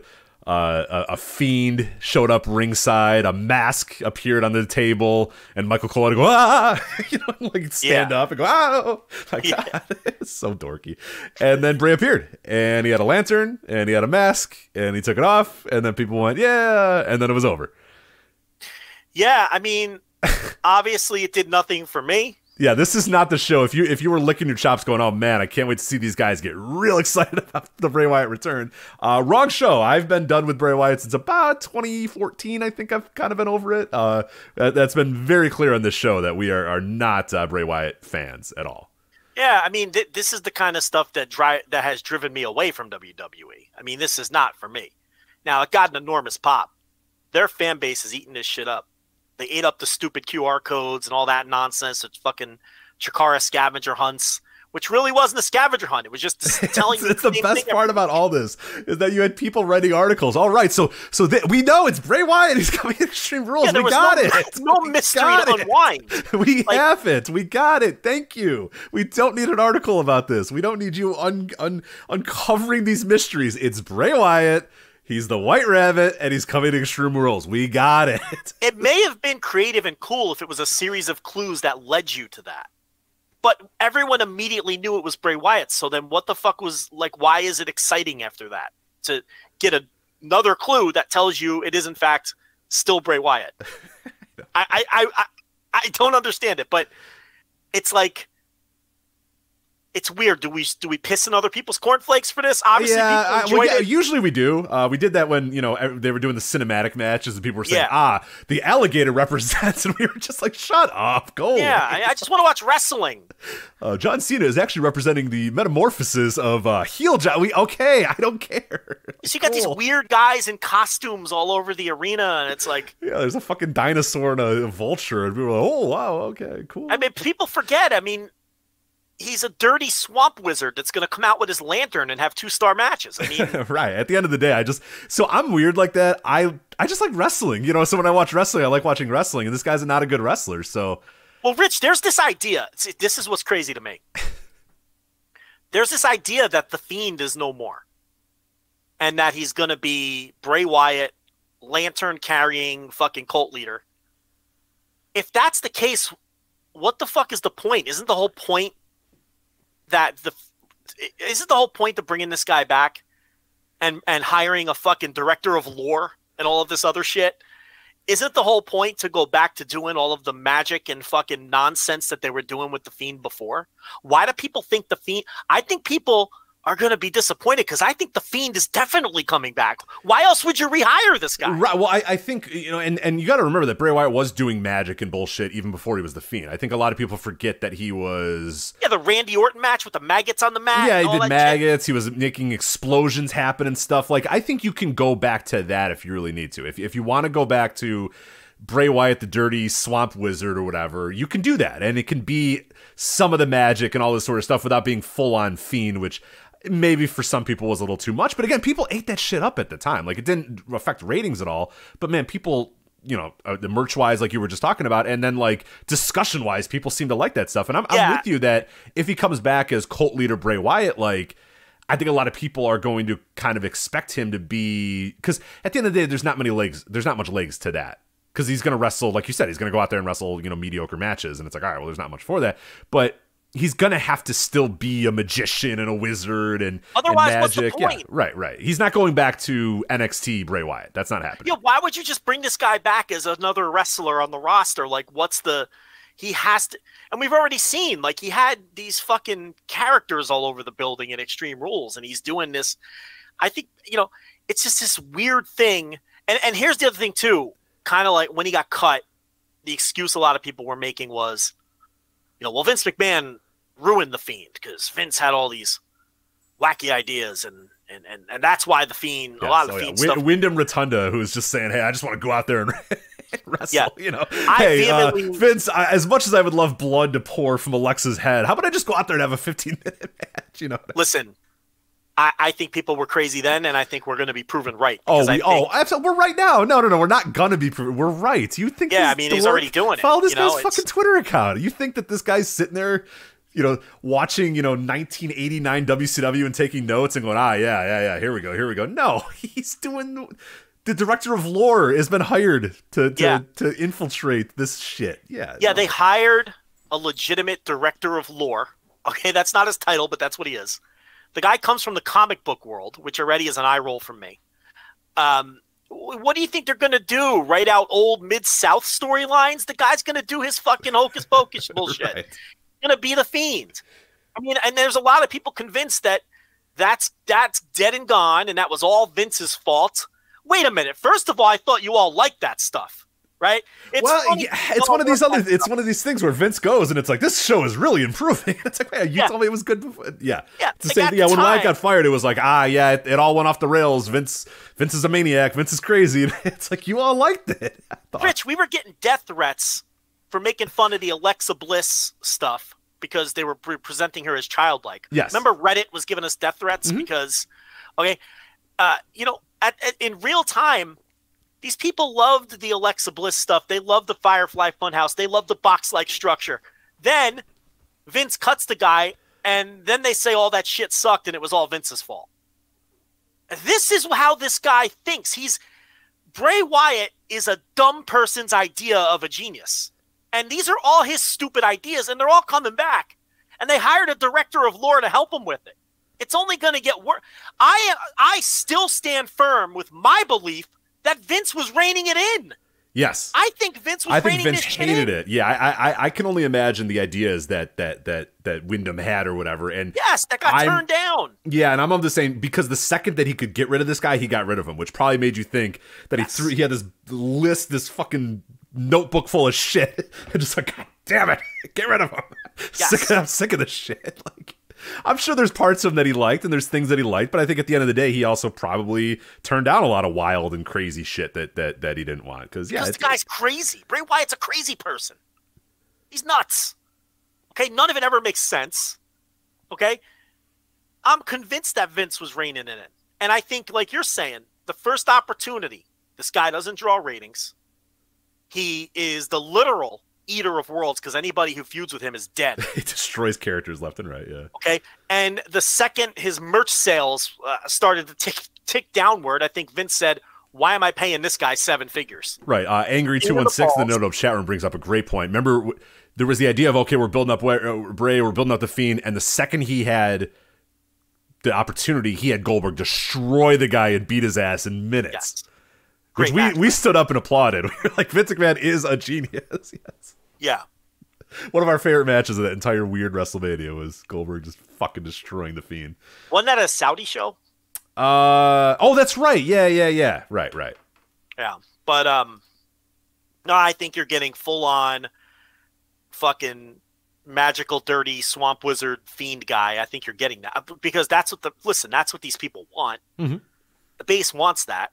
And uh, I think the people who think you're just going to get Bray Wyatt with his dopey lantern are going to be very disappointed when he's pulling magic acts and lights are going out and he's disappearing and blood's coming out of people's heads. And, you know, Alexa Bliss is uh, suddenly a child again on a swing and all of this other bullshit they were doing before. Um, you know, it's funny because Seth Rollins, I don't know if you saw this, Rich. I, I did see this quote. Uh, So let me tell the, the listeners. Yeah. He went on record in an official, like like a real interview, and said that the problem with Bray Wyatt was that anybody who was put in a program with Bray Wyatt came out colder on the other end. I mean, this guy was a liability for a while. Uh, whether I don't care how many T-shirts and fucking, fucking weird fucking title belts the guy sold. He was a liability. You know, he destroyed Seth Rollins' babyface run, and Seth Rollins hasn't recovered to this day. You know, he's still working as a heel. You know, and he's starting to come around. People are starting to sing along with his song and all that. And I'm sure he'll be a babyface again shortly. But that completely derailed Seth Rollins' career, and he went on record saying that because that was the truth. So, I mean, I think this guy stinks. I think he's more trouble than he's worth with his stupid ideas. Uh, I think hiring a fucking director of lore to work with this guy is just asking for more fucking hokey bullshit. But it appears as though, at least in the short term, this guy's going to be a draw. Yeah, Tell yeah. yeah. I'm very curious how he actually draws now that he's here, and and, and what because Oh, it'll draw big this week. Yeah, oh no, for sure, it, it will. Yeah. But will it be diminishing returns, or do they actually have they legitimately taken this guy away for long enough that people really did miss him, and now people are all in, and, and because they have an opportunity, and they do, and I'm I'm I'm being completely honest with this, like they looking at those numbers, those numbers were shocking. That the just the idea, the mere idea that this guy is coming back. Popped a lot of big numbers, so there might be. I mean, he they might have struck on something here, and he might be. It's never going to be for me. I'm never going to enjoy it. I'm not going to like it, but there's there's a real chance that they maybe have struck something with this guy, and maybe it sustains, and that's going to be the most interesting thing to find out. Does it sustain? Can it keep going, or is it just okay? Now he's here, and the bell rings, and oh wait, right, it's Bray Wyatt, and he's not very good at wrestling. Okay. Remember the remember the Fox executives on the Fox debut with the with all the picture. and Oh, video the of them picture of those guys just looking at each other. Like, what, What the fuck is did we buy? yeah, what is this shit? How much did we spend? like, to, to Yeah, go- what is this garbage? right. Yeah. Um, yeah, so I mean, look, it's it's not for me, it's not for you, it's not for most of the people listening to us. Um, it has energized their fan base. I am just highly skeptical that um, it can sustain because it didn't last time. I think there's excitement because he's coming back. I think it's you know the fan base perceives it as Triple H righting a wrong and all of those sorts of things. Um, but I have real concerns about giving this guy creative freedom because I don't think it gets toned down. I think it gets wackier. I really do. And that's hard to imagine because and then we can move on and talk about the show itself, I guess, unless you have any other Bray points. Nah, I, I got nothing. But no. because I'm on record, I, I truly, firmly believe this, and I understand the magnitude of the statement and the ground it covers. Bray Wyatt slash The Fiend is the worst gimmick in the history of professional wrestling. It's horrible. It's unwatchable.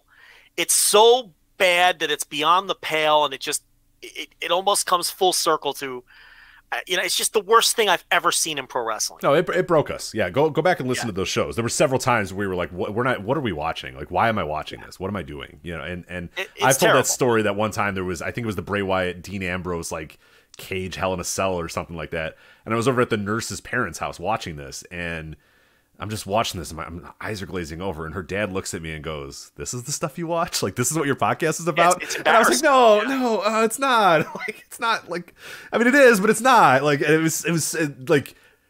just thinking, why did I let my daughter marry this guy? like, you know Yeah, it's this is what he watches, and I was like, no, it's not. I, I know, I know, no, I don't. I think it sucks too. I, I, I assure you, Yeah, I think it sucks. Like, but I get it. It's like one of those. We always said it. It's like the fiend is on your screen, Bray Wyatt's on your screen, and you just hope and pray that nobody walks in Yeah. that your your wife doesn't walk in, that you're not watching in front of other people, that you haven't invited people over to your house to watch it. Like you just want to watch it in your own time and just hope that nobody nobody knows that you did this. And it's I just like wrestling. I want guys to wrestle. I'm sorry. Yeah, I mean, wrestling's humiliating enough. yeah, right, right. I don't need someone who respects me to walk in on me while the fiend is is coming out of a box like structure. I just Yeah, well, it- his it's, his it's, his it's awful. female Um, servant thing is is on a swing laughing while blood's pouring down her head. It's like, what are we doing? His childlike girlfriend. I, Yeah, I yeah. I just have nothing in common with people who enjoy that. You know, and it's like I- I'm not necessarily taking shots at people who enjoy that, but I have nothing in common with some. And, and I will say this: I'm glad that the new Paul Levesque era of WWE has not successfully brought me back in, because as anyone who reads my writing over the last couple of months Yeah, yeah. knows, I- I'm like a broken record at this point, and I swear I'm not going to review Raw and SmackDown anymore because I'm tired of saying the same things. It's not going to change. It is what it is. They're dull shows. They're very boring, dull, and uninteresting shows that aren't all that much different from Vince's shows. And they haven't roped me back in. I don't think the shows are any good, and I'm glad because had they successfully roped me back in, and had they been creating a compelling wrestling product that I was enjoying, this Bray Wyatt stuff would completely throw that all. I'd be I'd be out again. It would push me back out. Right, right. I have It- it- absolutely zero use for this. No, I'm with you. It's it's a total turn off, and it was actually disheartening. I saw Dave Meltzer say that Tony Khan had a deal in place with this guy for one of the Rochester Dynamites, and it just didn't happen. Oh, Now Tony. that would I would have been out on AEW if if Bray Wyatt came in and, and did all the magic tricks. And if he's not doing the magic tricks again, why are you bringing him in? Yeah, I'm kind of out on him anyway because he's just not a good wrestler. Well, the thing is, the thing about Bray Wyatt is that's the the only thing he brings to the table that makes him unique is all of the bullshit that we hate. Like, there's no point in bringing him in if he's just going to be a wrestler because there's he's he's just there's nothing there. So if Tony was going to bring him in, we have to presume he'd be allowed to do his bullshit. I mean, Tony nipped the Matt Hardy stuff in the bud. Tony hasn't let Malachi Black go over the top. But But then it's just a bad deal. But then you're just paying a lot of money for a guy who's not a for good wrestler. someone who's not going to make any difference because he can't do the only thing that makes Right, him exactly. stand out. Right, right. Because even though we don't like it, it's the only thing that makes this guy stand out. Is that he's a dumb person's idea of a genius. You take that away, and there's like nothing left. So, I don't know. Was that like a one night deal just because it was, uh, you know, Brodie's hometown? I don't know because that's all Dave said. I think it was a tweet. But that was that's so we can thank Triple H for bringing it. Thank you, Paul. I, I'll be honest. I, lo- I am loving the Paul Levesque era of WWE. Uh, not because I'm watching the shows, because I did watch them and I don't really like them that much. But I love that he's he's he's quarantining. I, I think that's a quote that I, I saw Jordan Smith in the note of chat room said. He's quarantining all the acts I don't want to see on shows that I don't want to watch. It's perfect. Sign Karrion Kross, great. The only person that he's signed so far that I'm like, damn, is Dakota Kai. That's the only person where I'm like, shoot, I'd like to see Dakota Kai in another show. You can have Karrion Kross. You can have Bray Wyatt. The Good Brothers, good, thank you. Keep the hits coming, Paul. We'll Talk about that later. Paul is uh, he's batting a thousand on bringing in guys that I have no fucking interest in ever seeing again, and he's putting them all in shows that I really don't have an interest in watching. So it's it's Well- it's win win. I'll be honest. He's lucky Create Your Narrative fell apart because he, he had Braun Strowman fall in his lap. So he- he brought Control your narrative, sir, not create. Ah, whatever. Control. know. Braun Strowman, another great example. Good. Have at it. Exactly. Yeah. Bring them all. You know, collect them all. Yep. And uh, Hit them row, all like perfect. like Great Pokemon. job, man. Way to Yeah, go. hit row. Not that I was watching Hit Row on anything because I didn't get booked for anything, but you know what I mean. Like it's you know Couldn't get great. booked. But yeah, listen, bring them in just in case someone might think about booking them. You know, bring them in. You know, and uh, you know, man, no, those guys just dropped off the planet. I mean, they don't even. You know, Yeah, did you know they're on the SmackDown brand, Rich? You know the- Uh, I haven't gone. I, I'm not nuts enough to actually watch SmackDown. I did watch the Raw this week, so we'll, we'll Oh, you did. So, what'd you think of the new improved Triple H era? it sucks. Am I crazy when I say no? it's the same you're not crazy. show? I think I'm. So I have now addressed that maybe I am crazy in this, and I, I think I mentioned this. If you recall earlier this year, I think it was Hell in a Cell that I heard Hell in a Cell was this great show, and I was like, all right, cool. And I watched it, and I felt nothing. I felt no, I didn't hate it. I didn't love it. The Cody stuff was like, all right, yeah, he's hurt and he's wrestling. I had no feelings about it, and that I think I even said it on the show. I think that did. officially was my moment where it's like, all right, maybe I just emotionally completely have disconnected from this company and can never reconnect again. Like I, it will just never click again with me.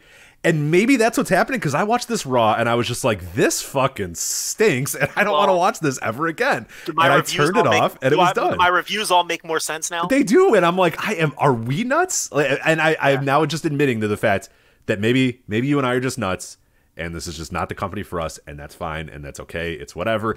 I feel like we should be able to say these things suck if we think they suck, but people get mad about it. No, it's good actually. It's new and it's improved. And I watched it. It was the same bullshit that Vince McMahon did, just Same with eight job. more minutes on the matches. Cool. All right, this is great. Like I watched the fucking Miz segment and I was like, this is a Vince McMahon segment. This you know the Yeah. ball jokes and Dexter Lumis and getting kicked into a cake and I'm like, this is the new and improved thing. And there's a bunch of fake crowd noise oh, and I'm yeah, just like, fake- what the yeah. fuck is all this? This still stinks. So if this is the new and improved, stinks.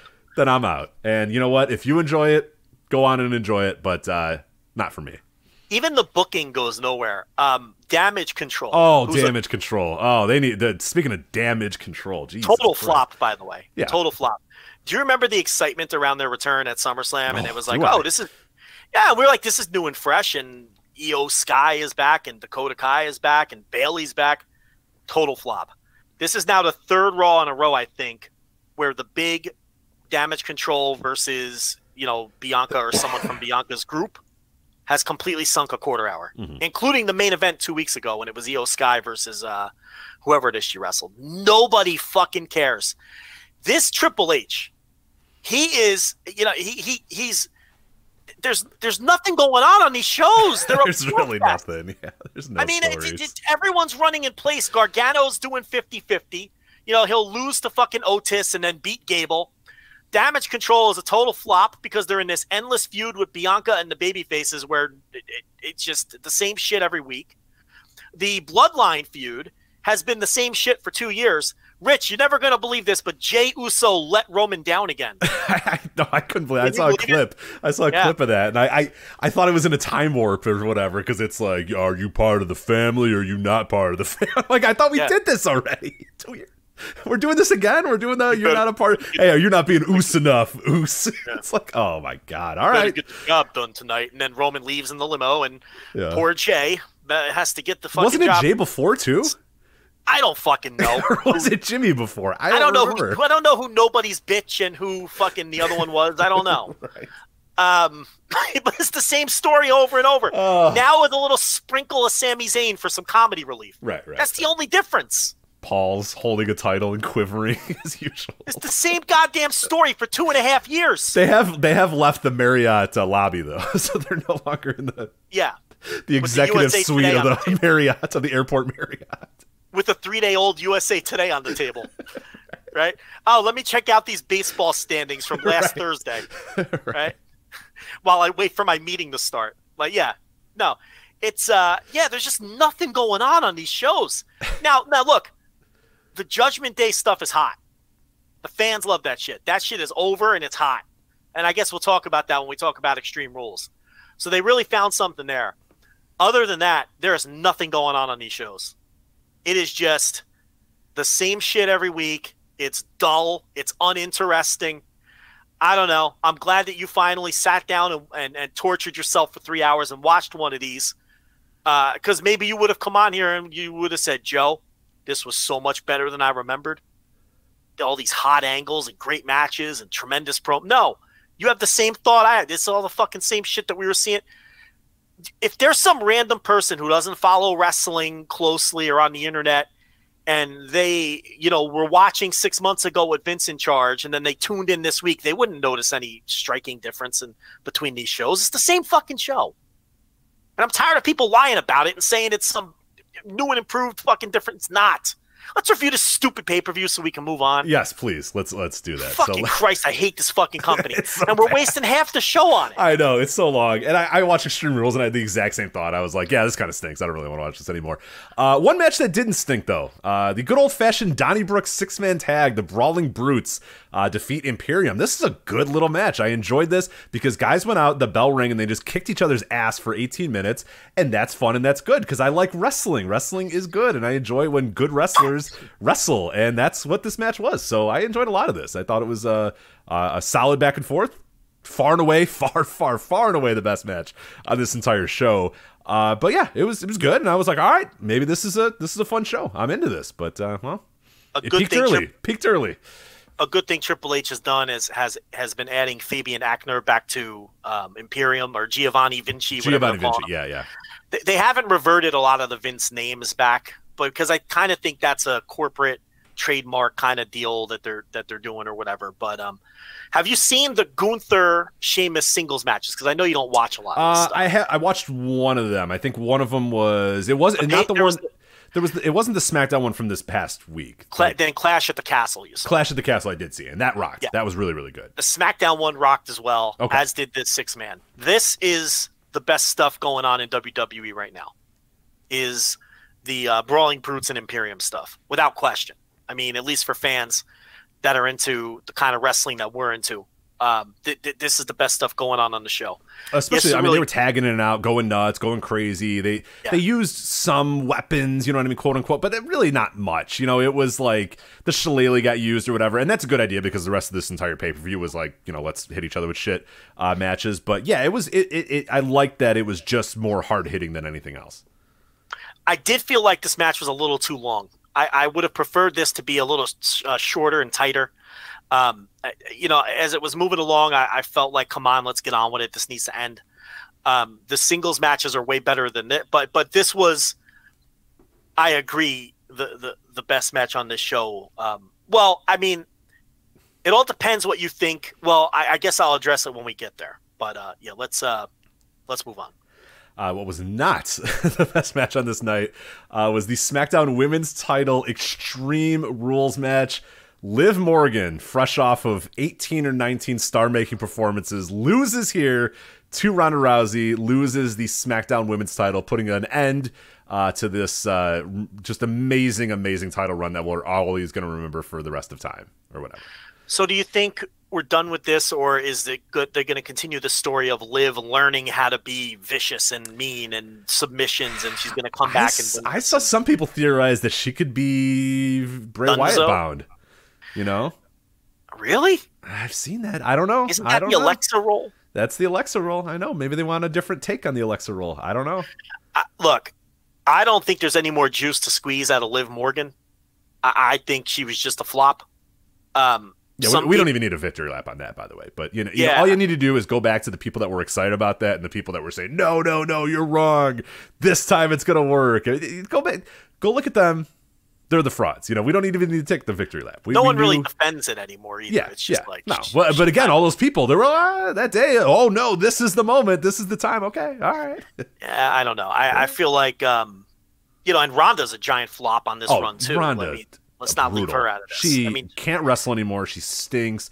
has Means- no star aura. means nothing. I can't Yep. believe that. Like, I forget that she's there sometimes, and it's like this is Ronda Rousey, one of the more, most important women's athlete of, of like the modern era, and she just means nothing to this guy. She's just a regular part of the show that means nothing. I love uh I love Ariel Helwani.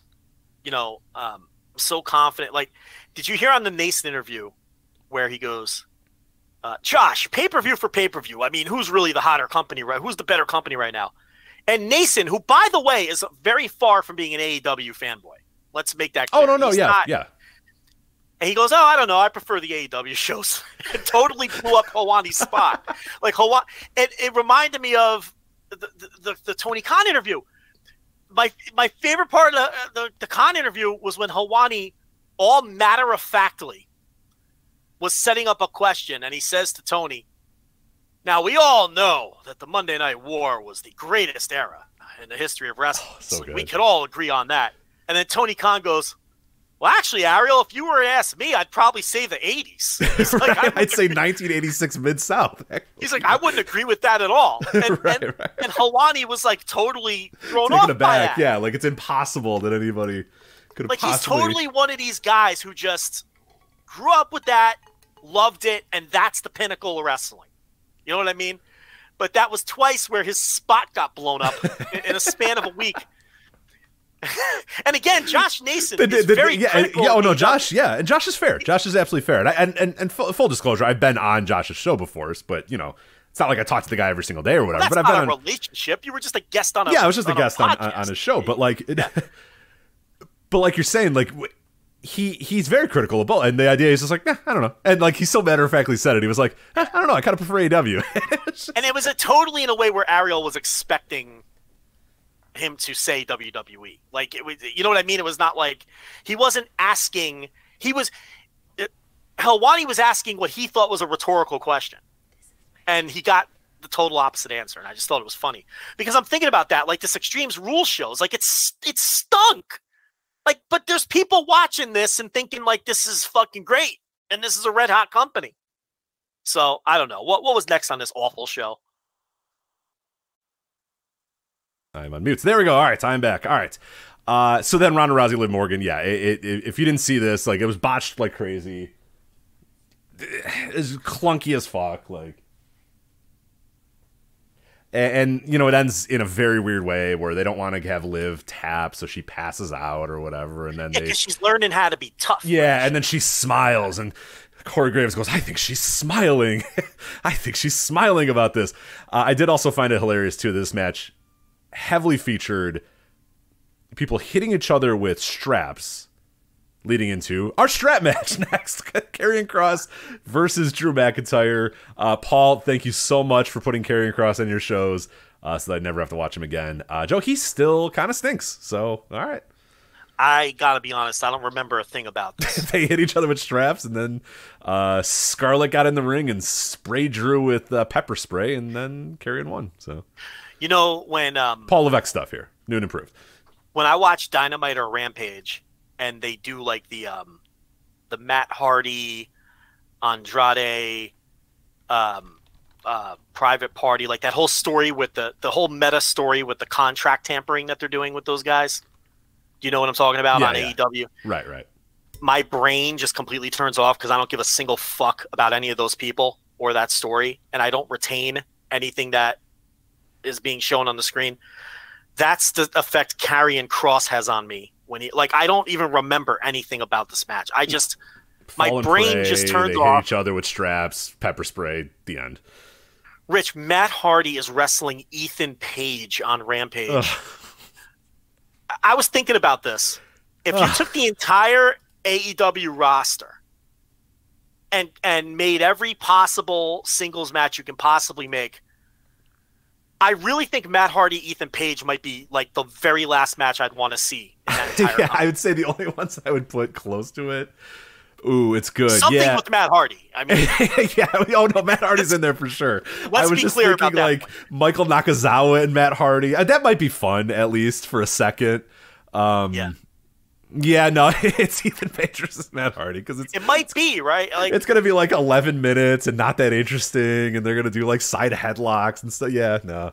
Because I was thinking like Brandon Cutler, but again, Brandon Cutler would bring some comedic element to it, and it, would- it, would- yeah, yeah, it's probably. Probably I've right. seen Brandon Cutler have some super fun matches on the YouTube shows because he doesn't. They don't. He doesn't take it seriously. And it's, right, you right, know, right. They're fun. They're, he, he's at least have a fun factor to him. Where, where I don't want to see Matt. I haven't. I haven't wanted to see Matt Hardy wrestle since like 2006. That's exactly the year I was going to bring up. Damn it, you stole my spot. I was going to say since 2006, but no. Ethan Page.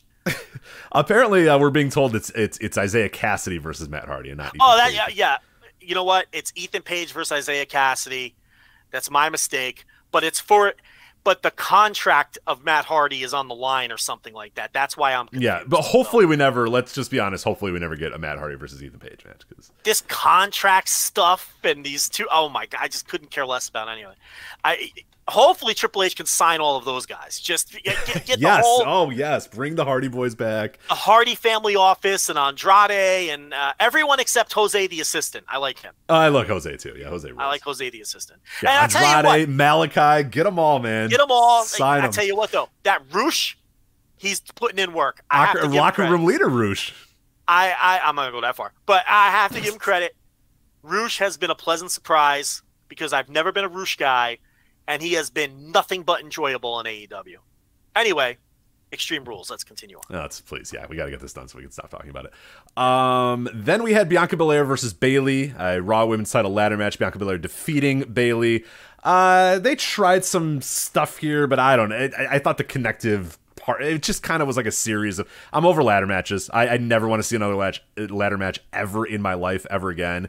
And I, they tried some stuff, but I don't know. It was just kind of like a series of things that would happen related to a ladder. I, I don't know. It, it again, I'm emotionally disconnected from this company. I just can't do it. I, I'd love to maybe tell you I like this match. I thought it was perfectly fine, and I think Bianca winning was the right move. But it also makes you wonder what the fuck is going on with damage control if all they do is lose. Uh, but I don't know. Uh, Did you retain any thoughts from from this ladder match? I am a day one Bianca Belair fan. You know that. The listeners know that. I like It's Bayley. I really, you know, I've always been a fan of her work. This It's Bayley thing is just not working. I mean, there's just something missing. Some of it's the booking, um, but that damage control started off red hot. Even me at SummerSlam, I was like, "All right, this is a good idea. This came out of nowhere. Look Oh, at look at the talent. I mean, it's Bayley Yeah. and, and, and Io Shirai and, and Dakota Kai. I mean, that's a good group. That's a really, really cool group.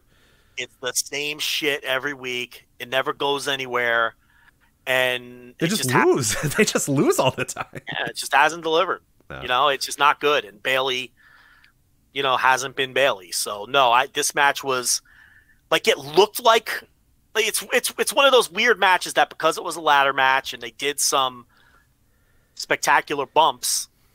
Like on the surface, it was a good match, but if you watch this match closely, it wasn't a good match. So here's the other thing too.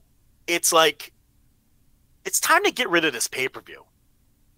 It's just too much. Match after match of this. yeah, of, of guys hitting each other with shit, and and yeah, I, I agree. Especially when like you don't have that many ideas, you don't have that many things you can do. So, like I said, the women's title Extreme Rules match, the main crux of that entire match was them hitting each other with a strap. And the next match is a strap match. So it's like, all right, well, I've, I've seen that already. And then the ladder match comes and they're just trying to like hit each other with weapons and stuff. And you're like, well, I just saw like the extreme.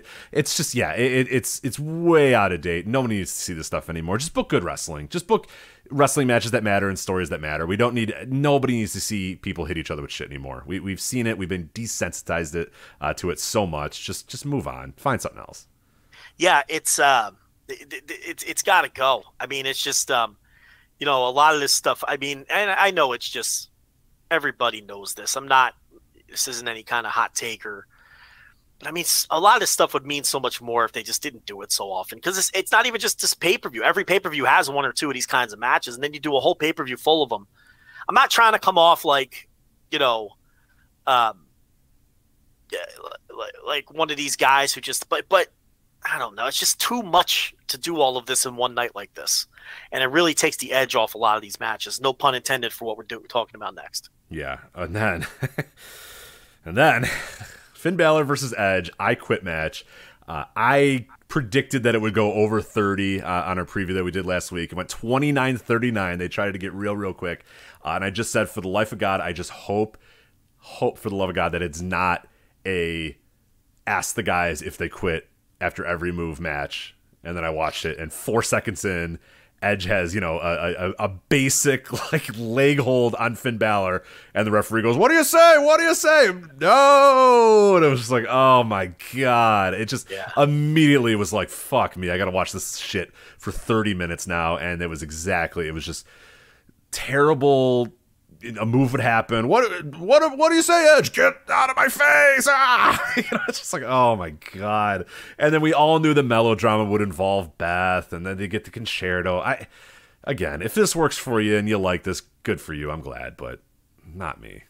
See, I thought this was way, way, way too long. The whole walk and brawl portion of this match fucking sucked. Typical Edge, boring as shit. um, you know, walk and brawl Long, nonsense. drawn out, boring. Yep. Sounds making dumb right. faces. but I thought the finish of this match was excellent and red hot. I mean, the, the crowd was on fire for it. Um, you know, it, it, you know, and I thought that that part of it was well done. If this were, the problem is this doesn't need to be a half hour long because you could have cut the rest of that egregiously long, you know, walk and brawl portion of the match out of this. They could have done seven minutes of that and then just gone to the finish, and this could have been a neat and tidy 12 minute package. That's what hurt it. It almost felt like it was two different things. It almost felt like the finish of the match was the post match, but the finish of the match was the finish because Right, right, right. Uh, No, I agree. I agree. It felt like two different parts for sure. Yeah. And and and there's no doubt that the Judgment Day stuff is super over. I mean, you can't deny that. And um, I thought the finish of this was really good and hot. And um, you know, this is why I say I'm not sure if you'd call the opener. Sounds like you didn't like this very much. But no, I, I, hate it. I the opener for sure. Blew I'm not sure if I would call the opener of this the best match because I thought this peaked way higher with the finish, but 75% of this fucking sucked. Yeah, I can't call it a good match when when when I had to sit there and watch 25 minutes of Finn Balor having an arm ring on Edge and go, "What do you say, Edge? What do you say?" No, it's just like, oh Yeah. God, go away. But I agree. The last like five to six minutes, I mean, the, the Judgment Day stuff is super over. Dominic, Beth got involved, what was was that? really good. Yeah, yeah. Beth Oh, the Beth stuff was, was good. Dominic beating up Ray is, is is actually kind of interesting. I I know you don't care about Dominic, you never will, but you know it's the, the the closest he's gotten to actually doing something with a pulse or whatever. But yeah, it's just yeah, I- I can't say it was a good match when 25 minutes of it sucked. Yeah, yeah. So that was the issue here, but it was a red hot. You know, I keep wanting to say angle, but it was the finish of the match. Yeah, right, right. And then finally, mercifully, the fight pit match here. Uh, I, I had to, I was howling with laughter when they bring out special referee Daniel Cormier, and I'm thinking, okay, okay, I know who Daniel Cormier is. You know who Daniel Cormier is. If you had no idea who this guy was, you had no record, even if you tangentially are aware of UFC but didn't know this guy, he comes out and he looks like I saw some people uh, equating him to, to to to Carl Winslow from Family. Yeah, Guy. yeah, yeah. He lo- to me he looked like Mark Curry from Hanging with Mr. Cooper. You know what I mean? Just Yeah, with a few he- extra pounds in. It's just like, like a a guy that looks like someone's uncle comes out. And you're like, all right, Yeah. cool. Like, who's this like guy? That's good. Sounds good. Like. The thing about Cormier is he was never like a physical specimen. Right. Well, I would. The whoever told him he had to tuck the referee shirt into his pants, bad move. Yeah. Bad move. Because then he just came out and looked like a guy. Like so, you took Daniel Cormier was was was what he was because he he he could kick, kick ass. He would win matches. He would do. Arguably the best heavyweight in the world for a period right. of time. But if you if he comes in and he walks in with his like little belly hanging out in his tucked in referee shirt, and you don't know who he is, you're like, who the fuck's this guy? Like like this is the guy, and and it was just so funny because they're like, oh, one of the legends of UFC, and it's I'm thinking somebody at home is watching this guy going like, ah, that guy, that, okay, it's a legend of UFC. Is this like fat guy that's just like, all right, here we go, and then just like throughout the match was just kind of a guy, you know what I mean? He was just like one, two, it didn't do anything. It was just kind of there for the ride. So it's like, all right, cool. Well, great. Glad he's in this. Uh, and then they went and had not that good of a fight pit match, which was really disappointing because I thought these guys would go out there and just absolutely kill it. Well, because Seth Rollins is a fucking goober who doesn't know how to work to the step. Like, go back and watch the Thatcher Riddle fight pit. Who was the other one? Thatcher and Tommaso Ciampa. Uh, yes. Yeah, Let me let so- me confirm that. I, I think you're right though. Yeah, that's how you work to this stipulation. Seth Rollins worked this like it was just some fucking cage match. Yeah, he he. Well, no, even worse than that, he would do a move and then like go and be like, "Yeah, that's right," and then go, Yeah. and it's like, "All right, this is a fight, man. Let's go!" Like, beat if you're gonna do the fight pit match, do a fucking fight pit Yeah, match. he's doing like a Monday Night Raw. You know, do a move, look at the crowd, and go, "That's right, that's right." you know, it's just that same. It, it- he didn't work it any different than he work a normal match. It just so Yeah, happened so to it be ended up being a nothing match, Right. and it, it wasn't any good. It was just you know, and and it had the dynamic finish with the fucking senton off of the fucking platform, Which looked like it you know. hurt like fucking hell, man. Good God. Yeah, I mean, you know, so that was, and then and then Rollins sold it on Raw with the taped up ribs and everything. Um, you know, but yeah, the match wasn't. The match sucked. It just it wasn't any good. This show sucked. This show wasn't any Yeah, good. and their show wrapped up, and I was like, "Well, that was that." So, uh, all right. But I guess to play devil's advocate, if you're really into Bray and you're really into the Judgment Day finish, and I, I, I still don't think it's a good show because the rest it of it, wasn't like, that good. I mean, so the opener was good. Rousey and Liv Morgan sucked. Kross and Drew McIntyre was just there.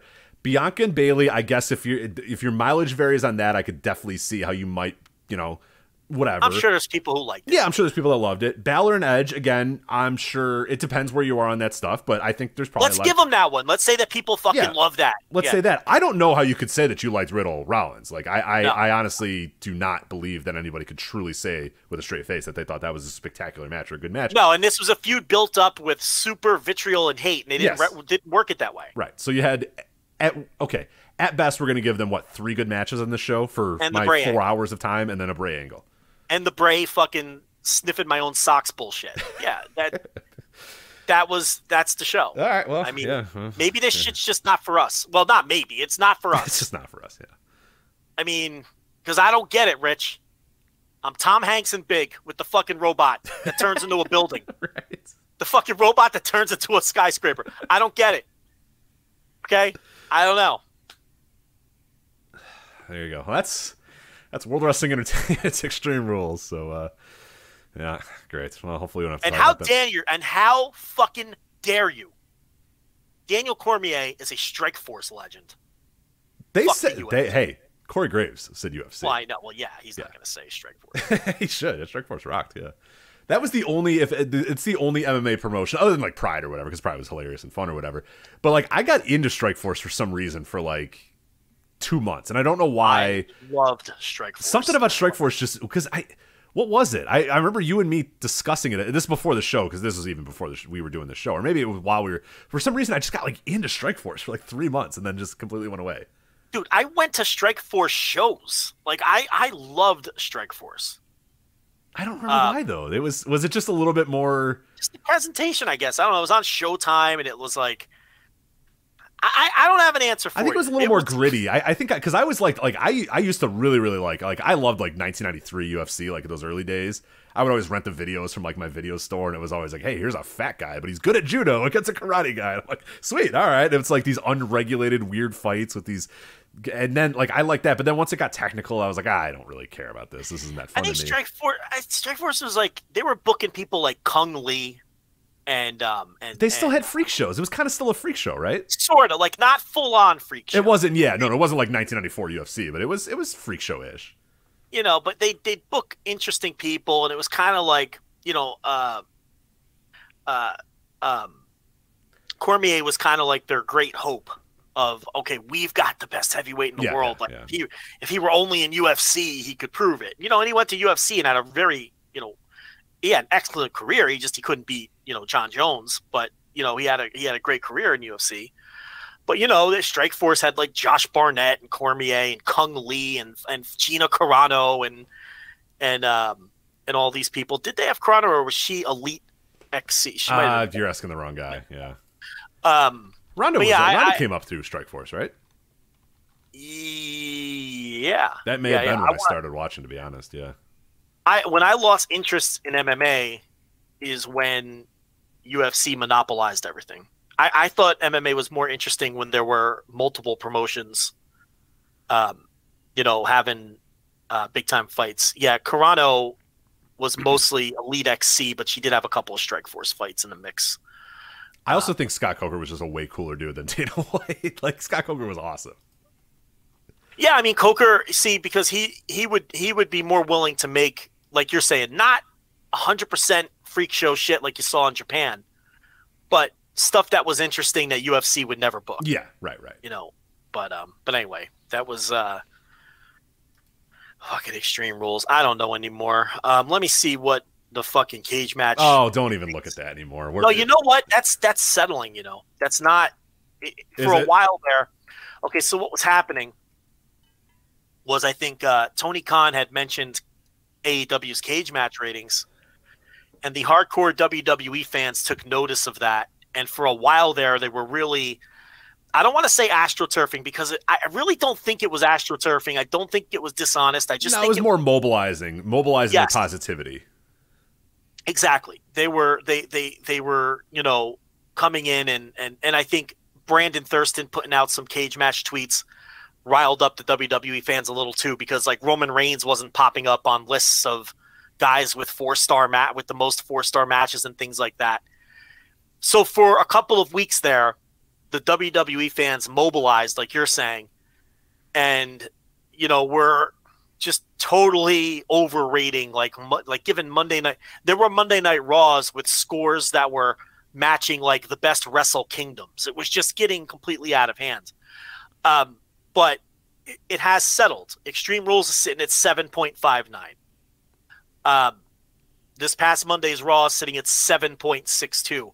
We're not seeing these shows over nine anymore, which is where they were sitting which is crazy because you're telling me that some random Monday Night Raw is just as one of the as- greatest wrestling shows of all time. Yeah. right, which is total bullshit. None of these Raws have been that good, but it seems as though either these people have lost interest in inflating these ratings, or what I noticed what Cage Match was doing this past week, they weren't putting the shows up in real time.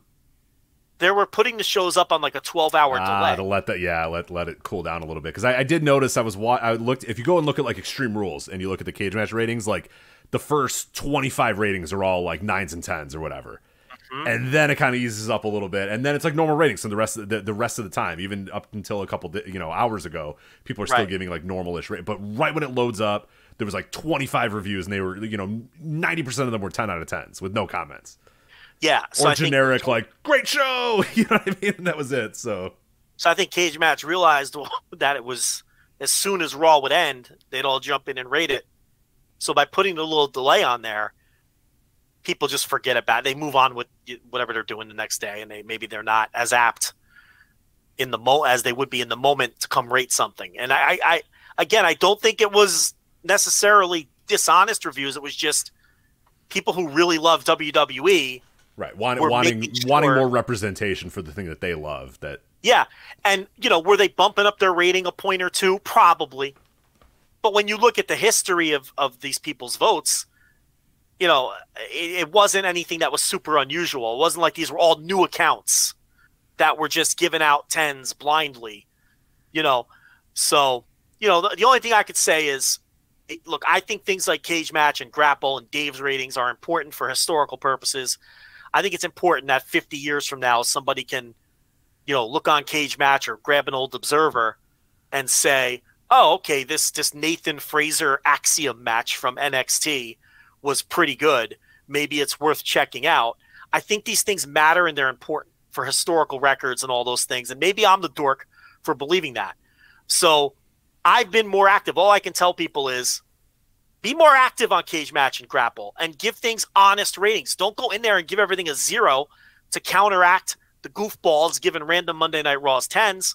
No, just go in there and give every give thing honest ratings and contribute. Yeah, contributing. That, that's the best way to do it. Yeah, uh, grapple, cage match, all those things. I'm with you. I think they're of of, of tremendous historical uh, uh, purpose, and and I use them frequently in, in our Patreon series. Like I'll go back and say, okay, this Halloween Havoc got you know this rating, this this match got this rating on Cage Match. I think it's important to have that. It's important to look back on that. It's important to to do those. And we've done you know on this website, we've done studies, and like you said, Brandon Thurston, WrestleNomics, is does studies and and and, and catalogs that stuff. So yeah, don't don't just decide, oh well, now they've taken it over, so I'm gonna let it go, or fuck this, you know that site's stupid now, or worse yet, like you said, give all zeros to trying to counteract that. No, just just do your thing. They'll get bored of it eventually. In and give honest ratings, and and these people will get bored and and and even if they don't at least if everyone's contributing their opinions we get closer to you know what's a what's a fair consensus on these shows and these matches. I've been more active on cage match um, in particular with the wwe stuff uh, just because I, I, I i'm the dummy who feels like this stuff is important and it matters to me. So you know uh, that's all i could say but i can say that it has been it peaked like two weeks ago with the ridiculous ratings. And if you look now they really have been coming back down to earth, you know, and and and it takes a day or two sometimes, but um, we're not seeing these egregiously high. We're not like there's no Raws now that are sitting over nine anymore, you know, because I think other people like-minded with us are thinking, oh, come on, we have to help balance this out. You know, this this you know perfectly mediocre Raw. I'm going to go in there and give it the five it deserves, and you know, hopefully it'll help um, balance things a little bit. So um, yeah. And look, WWE is hardly the only company that's experienced this sort of thing on Cage Match and other places. Okay? Oh, of course. Yeah, yeah, yeah. Joshi fans can be the same way. Mm-hmm. Chikara um, fans. If you go back into the history of Cage yeah. Match, there's a lot of Chikara matches that I'm like, was that really a nine out of Was that really like a, a match that should be at a 9.17, one of the greatest matches of all time? And like, I've gone back and watched some of them and been like, no, that, that you know, because I'll do these series and there's something potentially coming out for Patreon where you know I'm going to look at you know best cage match matches of all time, and like I've, I've looked at a few of them and I've watched some of them. I take notes, and a few of them are like you know there was one like Chikara match that I was like whoa okay I don't really remember this match being that good, and then I watched it and I was like no this match is not that good. like why is this thing so high? And yeah, it, it like you said, Joshi does the same thing. Hell, AEW fans have done the same thing too. I mean, go go go look at ratings. Rabid fans of any style or yeah. promotion um, you know, we'll get into that, you know, that, you know, and that, and that's why, you know, I think Cage Match does something that's good. They'll give you the average rating that whatever it is your rating gets each year. So, like what you're talking about, all right, some match in 2006, or I guess they didn't exist in 2006, but you get the idea. Some match in 2011, let's say, that in real time you know, had an average score of eight, and then maybe it doesn't hold up, and people who watch it in 2020, you can see the average rating that people are giving it in 2020 versus the average rating people gave it in 2011.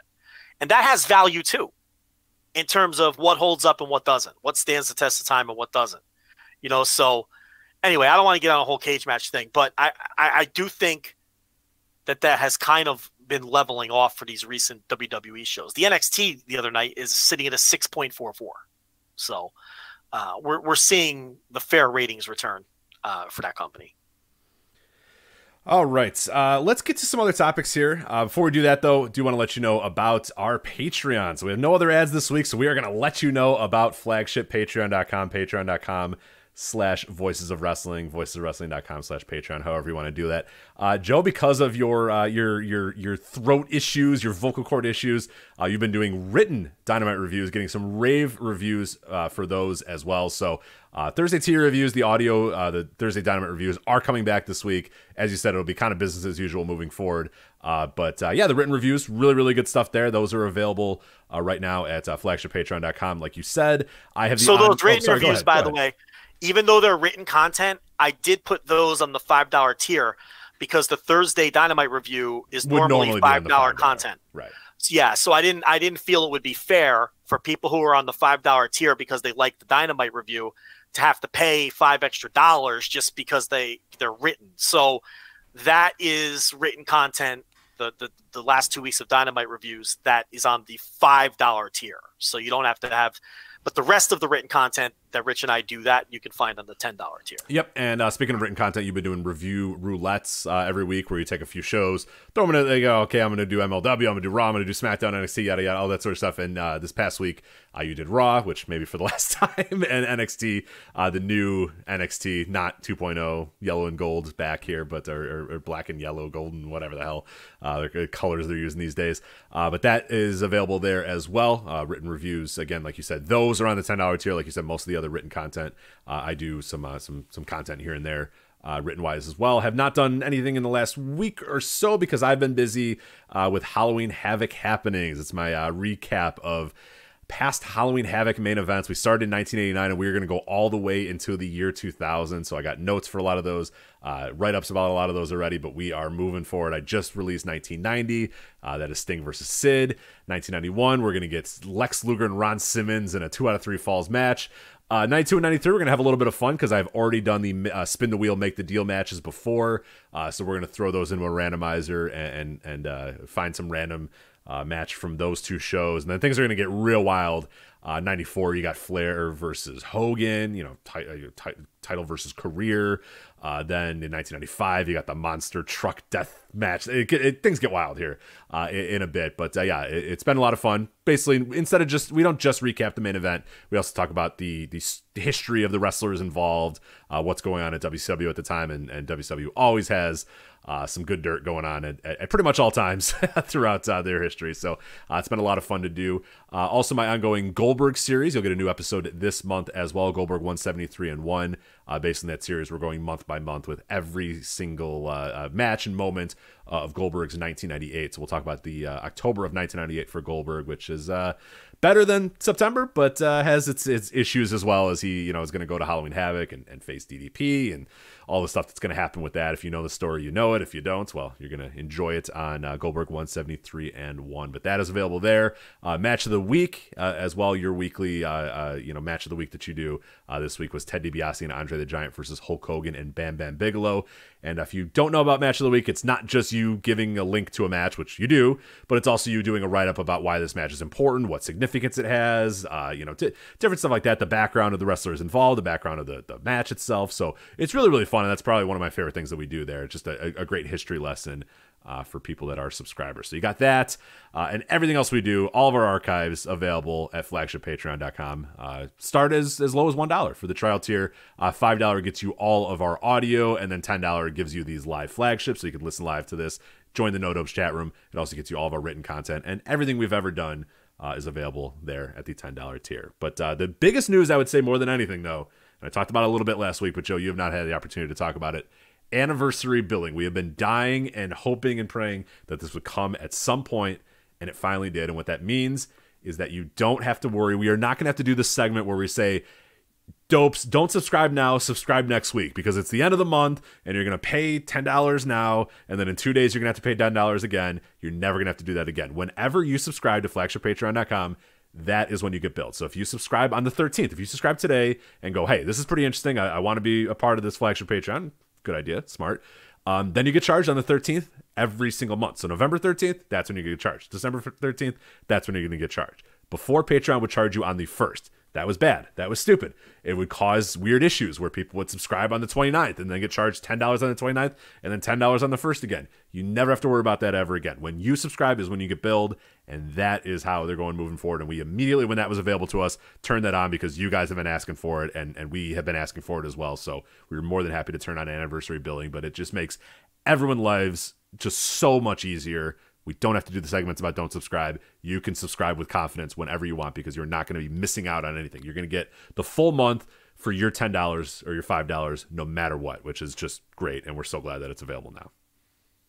Yeah. So if you see a piece of content behind the paywall that you're interested in, you don't have to look at the calendar and go, ah, it's 23rd. I'm going to wait. And no, just, just do it and then uh, you're not. We would tell you to wait. That's the worst part is we had to do those segments where we would say, yeah. eh, if you want to give us money, just wait five days. We don't have to do that anymore. If you like something, just subscribe. There's no pressure yeah. anymore. Yeah, pop in and out, and um, you don't have to worry about uh, getting overcharged. You're only going to get charged once every, I guess, 30 or 31 days or whatever it is, depending on the month. So, um, uh, definitely uh, something that we've been waiting for, and we think it's uh, it's better for everybody. So. There you go. All right. So that is flagshippatreon.com, patreon.com slash voices of wrestling, uh, voicesofwrestling.com slash Patreon. All right. Let's get into New Japan Pro Wrestling. So quickly, we'll talk about uh, the Declaration of Power show. I watched all of it. I believe you watched all of it as well. Uh, what do you think? I thought it was a pretty good New Japan show, uh, top to bottom. Yeah. Um, yeah, it was all right. I don't know. Um, I don't know. I didn't. I didn't love the main event. So It was That- long. It was long. yeah, I mean the main event did nothing for me. Um, the the Shingo Phantasmo post match was a fucking. That's not what I want out of my New Japan. I- no, look, that was a lot. Yeah. Phantasmo's an entertaining guy. Okay, he really is. And I think he's going to be a pretty significant star in this company as a heavyweight. I do. Um, you know, if WWE or AEW doesn't pluck him away, because I tell you, I would sign that guy. Oh, for sure. But um, I can do without that on my New Japan. I if I want to watch that shit, I'll watch Raw and watch The Miz. I, I really have no use for it. Um, it was an eventful show. A lot of stuff happened. A lot of stuff did happen. It felt kind of like a, a. The reason I liked it, it felt like a bit of a reset show of like, all right, all right, all right. Now we're. This is the fall. This is now going into and, and really kind of setting the stage for Wrestle Kingdom, getting that stuff ready, uh, and getting everybody aligned and ready to go for you know World Tag League and and and the Junior Tag League, but then also yeah, getting stuff ready for Wrestle Kingdom. So that's I think why I liked it the most is maybe the work itself, maybe the the bell to bell wasn't like great, but I thought it was eventful enough and it felt like all right now there, there's like a clear direction that they have for the next couple of months and this is the beginning of that direction so so i enjoyed that Yeah, no, th- it was eventful, and there were a lot of angles and things like that. Some landed, some didn't. Um, anyway, why don't we just go through the show? I mean, it's, yeah well we'll start with the main event which i'm with you i did not love it, it it's it's the thing with jay white where like i really like jay white i think he's talented as fuck but like sometimes he just goes out there and like some of the edge it's like all right dude you don't always have to go 32 minutes and and and and, and do these same style of matches and the same things like the best Jay White matches to me are the ones where it's just like bang, bang, bang. You know what I mean? There's there's a lot of action. It's quick, and you don't know when it's going to end because he could hit that. You know, he could hit the move out of nowhere. He could beat you in out of nowhere. All that sort of stuff. And they try to promote that in the announcing, and and, and I like I appreciate that. Kevin Kelly saying, you know, the, the best part about a Jay White match is you never know when it's going to end, and it's like I do. It was ten minutes in, and I knew it wasn't going to end for another twenty minutes. Like I knew it was going to go thirty minutes, and it did. So it's like no, I agree that one of the coolest parts about Jay White is how quickly his matches can end and how he can hit a move out of nowhere, but he tends to not do that as much, especially in these main events, world title matches, all that sort of stuff. So uh, I don't know. It just it, it just never ended. And and I like I like Tama Tonga. I think the build has been pretty good for this, but clap crowd, 31 minute main event. It's going to be hard to get really excited. yeah, yeah. The match did nothing for me. You know, Tama Tonga had less than zero percent chance of winning, which didn't help. Yeah, there was a one near fall. I want to say like. To- way towards the end of the match, where I was like, "Well, you know what I mean," like that little bit of like, ah, and then I knew I was like, "Wait, wait, wait, no, of course Tama Tonga's not winning this match." So, I, I think that definitely hurt it. I, I think the crowd knew goddamn well that Tama Tonga wasn't winning this match. Yeah. Uh, the semi main though, I, I hope you had to have liked the semi main event. If you didn't like this, I got to get your head checked. Uh, uh, Okada versus Jonah, uh, twenty minutes worked. Just uh, to me, great big man versus little guy match. Recreated a lot of the you know the, the Inoki Vader stuff uh, from years past. A lot of like Inoki spots. You know when he would face you know giants and big guys or whatever. I thought this was great. I thought it was one of Jonah's best matches ever, and I think Okada is just he's fucking Okada. He's just tremendous. So uh, you have to have liked this match. If you didn't like this, I, I don't know what to tell you. This this was a hat tip to Inoki. You know, Yeah. they, they did the Inoki stuff at the beginning of the show, and uh, the tribute and all that, and and Okada did the Inoki pose after he won the match, and is Josh Fields? Nope. Bears, Rich, are you into these Bears right I now? Here, not into the Bears. Josh Fields is a former MLB player for the uh, Chicago White Sox. You're talking about Justin Fields, I believe. Justin Fields, yeah. No, I'm uh, not into the Bears. Why, why would I be in the Bears? This, it's 12-7, Oh, just like we sounds all awesome. figured. Yeah, sounds with great. 40 seconds left. Bears are inside the five, down 12 7, obviously. And uh, Fields is running for his life on every snap, which Yeah. has been every Bears game since the beginning of the season. Um, no, I don't so- watch the Bears anymore. I don't. well, I'll keep you updated because I know you're a big no, Bears. I no, you're good. You're No, good. don't worry. I'll let you know what Oh, happens. okay, thanks. So yeah. Okada, you know, he did the Inoki pose. uh, at the end of the match, and it was really like you said, it was it was They did the octopus and stuff. They did the German Mhm. suplex spot. They did a lot of callback spots. Even more so than the tribute spots. It was just it it, it was very reminiscent of an Inoki match where it was uh, you know the babyface uh, ace of the promotion having to overcome this monster, and how's he going to do it? And Inoki always would, and Okada did here. So um, it was very much to me a hat tip of a classic Antonio Inoki match against some big foreign invader. That's what it felt like to Yeah. me. And it was uh, the best match on the show. And, uh, you know, we'll see what happens with Jonah. We'll see if they lose him to Triple H. Uh, it seems like they want TMDK to be a thing. You know, the whole gang's there. I'm sure Mad Mikey Nicholls isn't far behind. So, uh, you know, we'll see. I hope Jonah sticks around, though. I think he's been a great fit. I think he fills a hole for them that um, Bad Luck Fale has been ceasing to fill for a long time because he's just, you know, overweight and lazy. Uh, so I don't know. We'll, we'll we'll see what happens here. I don't know his contract status, whether he'll stick around, whether he won't. But um, he's had a very good run here. If if this is it, and he does go back to America, um, you know, he had a nice run. He did. You know, yeah. between the G1 and all this, and sometimes that's okay just to come in for a few months and have I a run and say, then move in- on in- to the next thing. in almost any other era of wrestling history, we'd look back and be like, "Yeah, fun little run here." He was here for you know eight months or whatever, had some good stuff, and got to the point where he faced the you know the, the big dude, the, the the top of the guy in the company, and the top guy in the company beat him, and they bowed, and then he went away, and it's like, all right, that's fine. Yeah, and any but people freak out now about oh this guy's leaving or that guy's, but like yeah, this stuff is stuff was fine. Like in the old days, you you know, all right, we need you for this amount of months, and then you're gonna lose to Okada at the end. Okay, cool. Well, you know go Yeah. to the pay window and who cares but yeah it's it's I, if it is the end yeah, yeah it was a fun little run but i, I do hope he kind of hangs around a little bit because i think there there is some p- real potential i think for for him to be a, a, a player uh the uh, Shingo Takagi El Phantasmo, the Who's Your Daddy match. Uh, I was worried that the whole match was going to be like really weird and stuff, and it was basically just a normal wrestling match uh, between these two. You know, Phantasmo kind of trolling a little bit throughout the match or whatever. I thought it was going to be like an I quit match. That's to- exactly what I was worried about. I thought, and I mentioned that on the preview last week, is I was like, oh my god, they're gonna have the the referee stick a microphone in El Phantasmo and say, "Is he your daddy?" And Phantasmo go, "No." And I was like, "No, God, I don't want to do that again, especially if I have to watch another I Quit match." But thankfully, it was just a wrestling match. Shingo beat Phantasmo, and then Phantasmo had to say, "Who's your daddy?" But like you said, excruciatingly long post match where it's like he was like, "You're my daddy," and then they're like, "No, say it louder," and then he had to say, "Who's my daddy?" and then he had to do it in Japanese, and then they gave him a pacifier, and I was like, "All right, all right, all right." The the the post match stuff was just it went on forever. It was never ended. intolerably long. It was just not. Um, just Yeah, the poor what I- announcers had to do like the fake laugh, WWE fake laugh thing, where you know the he puts on the pacifier and they have to go, yeah, just terrible. nobody's actually laughing. It's not actually funny, but yeah. Um, Bears lost, by the way. oh darn, well, He, he bobbled it. Mooney bobbled it at the goal line on fourth down. But by the time he had control of the ball, he was no longer in the end zone.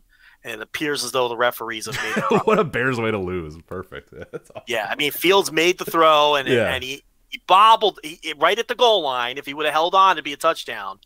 He bo- he was bobbling the ball. The defender pushed him out of the end zone. By the time he had control of the ball, he was on the half yard line. So, but the, uh, Washington has to do a real play here because they're on the half yard line. Sneak is that a safety? No, I think he got out of the end zone, and that'll Thank do you it. for the play by play of the Yeah, game. did there. he get out? Of, did Wentz get out of the end zone? He did, and that's going to be it. The Bears have oh no timeouts, man, so the Bears dropped to two and four. The Commanders improved to two and four, and what a uh, barn burner on Thursday night. Oh, poor Al and the Michaels. Commanders win it 12-7.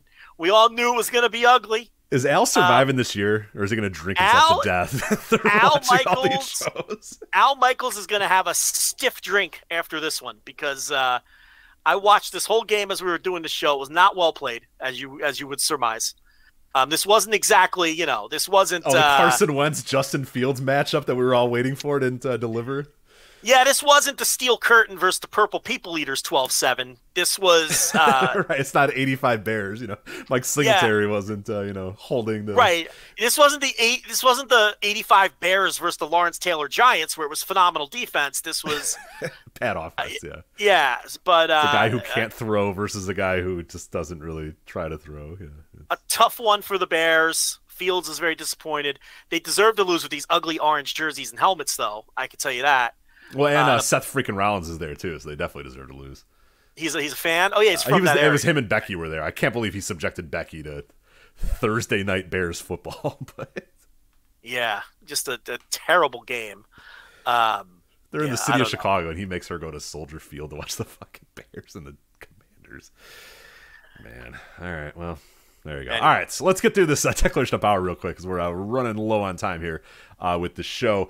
Uh, Master Wato versus Taiji Ishimori. I have very few thoughts about this. Fine, well, told getting better. I, I think he's getting better, but you know, They told a little story here. It wasn't a title match, and Wato had to kind of prove himself against the champion, so he's going to get a title match. Is yes, yeah, yeah, the yeah. result. Which is a good story. I like that, and there, I, I I like the idea that he just doesn't immediately get that title match because Kushida can't do it. Which, by the way, poor Kushida, man, Jesus Christ, this guy, he's not even in the. They don't even have him planned for Wrestle Kingdom anymore. Yeah, with that hoof and mouth mouth. disease. Yeah, good lord, God. Well, then all the other juniors came out, so I don't know what's happening. Like maybe Wato's not getting a. He's maybe he's going to. Well, I think he is getting one, but well, you're right because they already announced what the match is going to be. So I, yeah, maybe he isn't getting one. Oh, did they? Uh, yeah, I believe it's official. I, I, as far as I know, on New Japan's website, uh, Taiji Ishimori, Hiromu, Desperado, and Wato are the. Well, okay, uh, he's one of four guys getting a title shot, but So they're doing the four way at Wrestle Kingdom. yes. See, I don't like that. Well, yeah, you don't like it three months ahead of time with, with the ample opportunities to have title matches. Yeah, I don't understand why. Number one, Why are we rushing? What's the rush? You got all the time. You're good. why would you lock this in already? Yeah, I don't know. Number two, why are we doing a four way? You know I hate that. Just do Taiji Ishimori versus Master Wato on fucking Destruction and Beppu or whatever, and or on the next tour, whatever the fuck. Beat that scrub and finish up that story, right? And then just come up with a contender between now and Wrestle Kingdom and do a one on one match. You know, I, I don't like the four way. Yeah, I mean, I you have you have at least three or four opportunities to have a title match on those shows. Yeah. that leads to an idea. Okay, clear. This guy has defeated all these guys. Now he has to face this guy. It's the last person in the line, or whatever.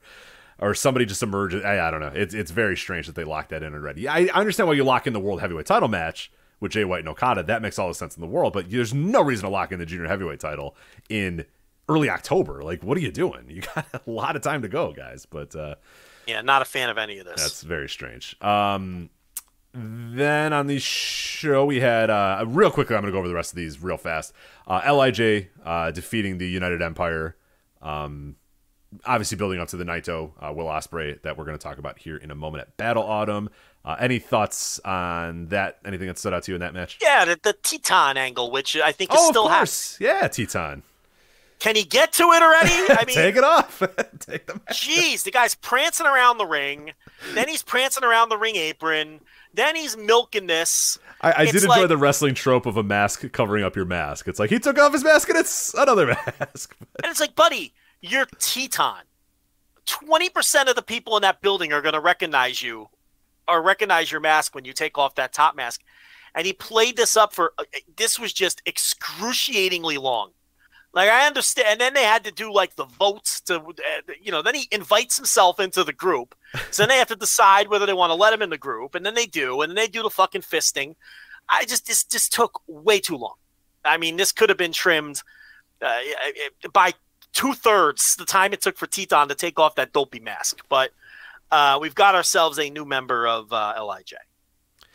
Yes, we do, Titán. Uh, United And Empire. we've been asking for a Titán push. Oh, absolutely. Yeah, for like seven years we've been saying push this guy. He comes in and for Fantastica Manias and, and, and always does well. So Super Juniors. yeah, I do else. think this also means the relationship with uh, CMLL is, is is probably at least you know either back on or, or or healthy, which is good because it felt like untenable at a certain point. And and let's be honest, as much as like people you know meme like AAA, it'd be a fucking disaster if it's AAA and. It's much better to be CMLL than Yeah, yeah.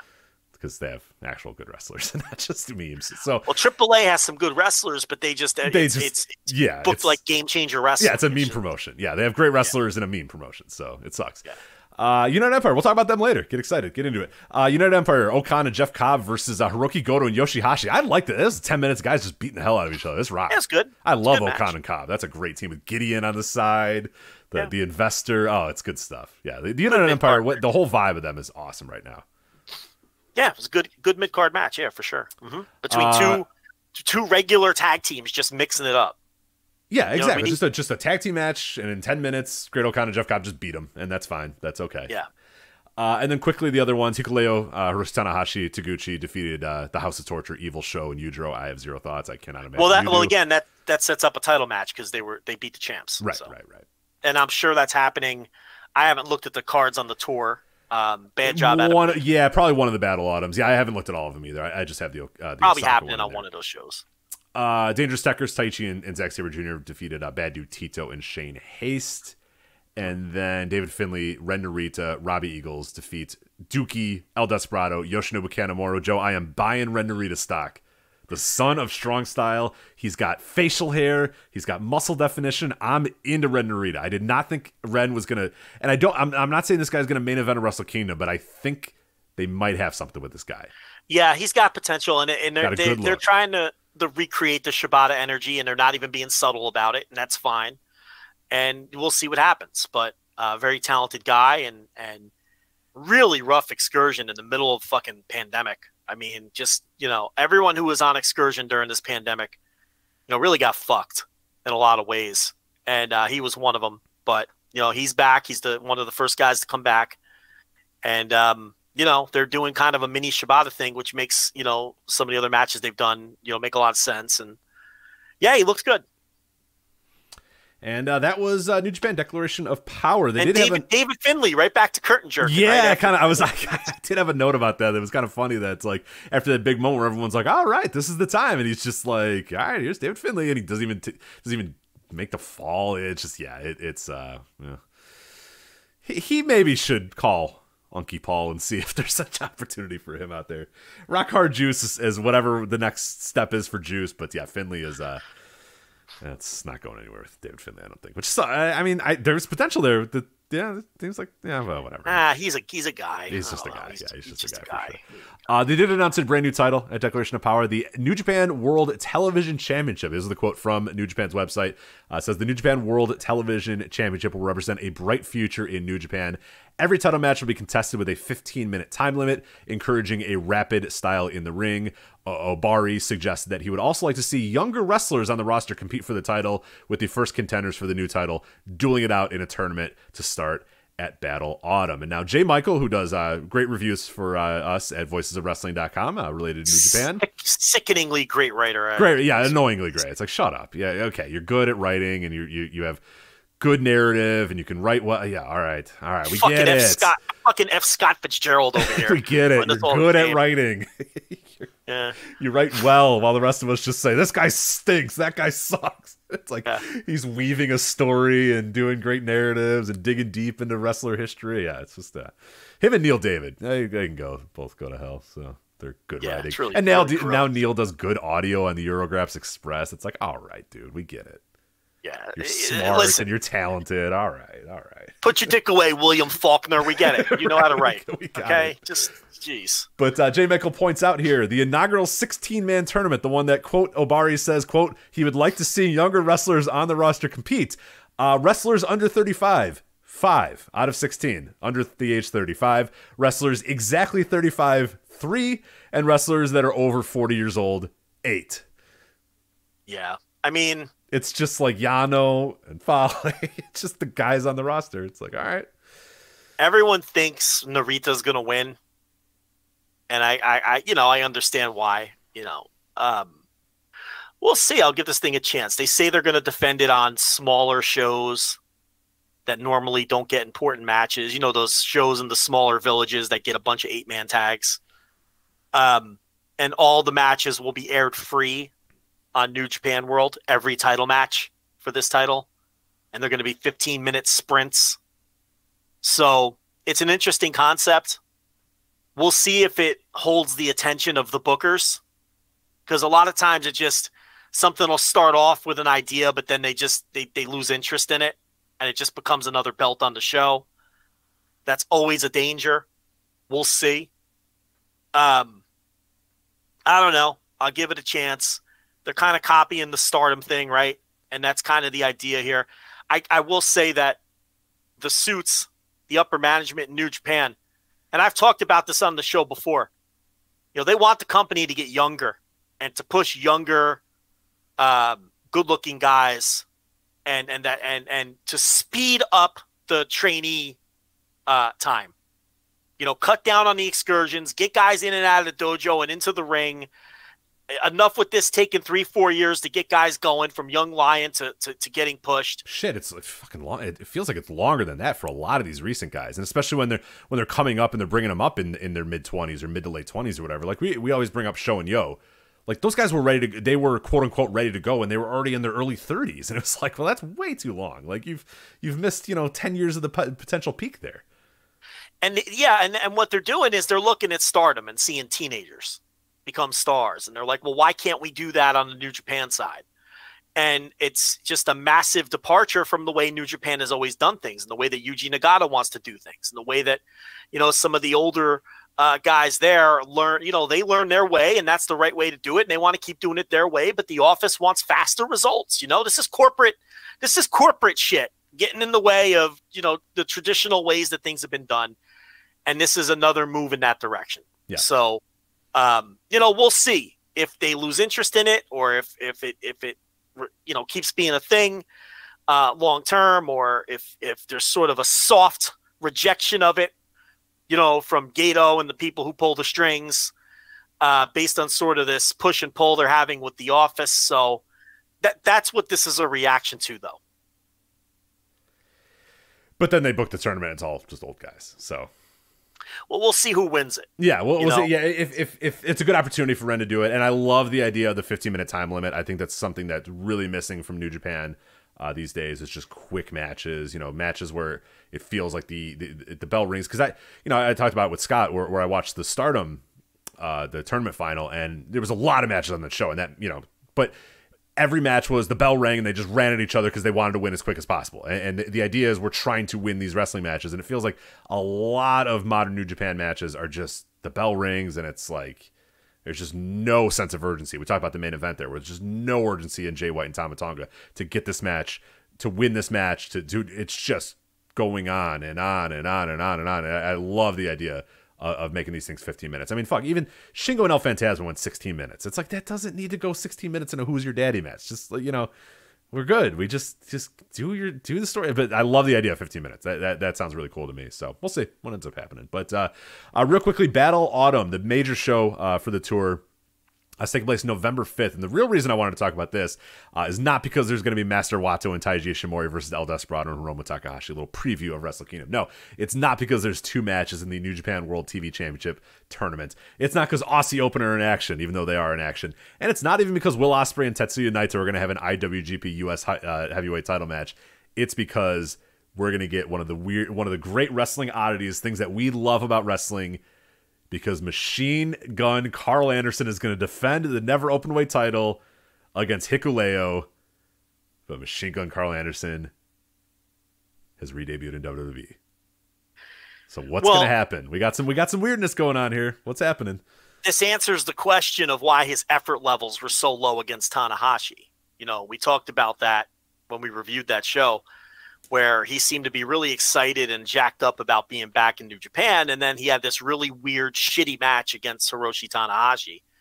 And it was, you know, C minus effort Karl Anderson, you know, that you would typically see an impact. Um, and now I think it's become clear what was going on there. So, um, unfortunately, we're not going to get resolution to the Doc Gallows Toru Yano feud, Rich. Damn I know it. you were. Um, damn it you know, but I don't know. Who knows? I, I haven't really asked around on this or anything. Maybe I should to kind of to see what's going on with this. Uh, maybe they surprise and he wins this match and he doesn't lose it to Hikuleo. I don't know. Is it too soon to put a title on Hikuleo? Is he ready for that? I guess uh, sink or swim. I mean, it is. Yeah, I, I almost my idea would be that now that you have this new title, I would have just let this title kind of float into the distance and just kind of say, all right, well, Karl Anderson cannot defend it, and we're, we're putting it on ice. Or so. I don't think you need the never open openweight title anymore. I, I I don't know that it really presents that much importance to this company anymore. Yeah. Um, it just feels like another title, and this this company has a lot of titles right now. I don't know that they. Yeah, I don't. I, I don't know. I would just kind of let it go. But now I'm just kind of curious what you're going to get here. Is Karl going to go in and work a minute and roll out? Are we going to get like Mike Austin with Judge Jeff Jones? You know, he loses in a minute, roll, walks out through yeah. the crowd type stuff. Like I, I live for this sort of stuff. We talk about this all the time. One of my favorite things in wrestling is like these weird oddity things where guys have to go in and drop titles or go in and finish out their, you know, their their obligations, even though you know they've already signed with another company or whatever. It's you know what I mean. Like I love this stuff, so I'm fascinated to see what Karl Anderson looks like in this match. But uh, can one thing though, can we please? I'm begging people. Can we please? New Japan World retweets Karl Anderson appearing in WWE, and now we have whoa, New Japan and WWE are working together. Can we can we please stop? Yeah, yeah. Well, we just did this with the Impact thing. Mickie James yeah. appeared on WWE, and they said, "Oh, Impact," and people went, "Whoa! Now we're gonna get Moose versus Roman Reigns, and we're gonna get." Nothing ever happened. Right.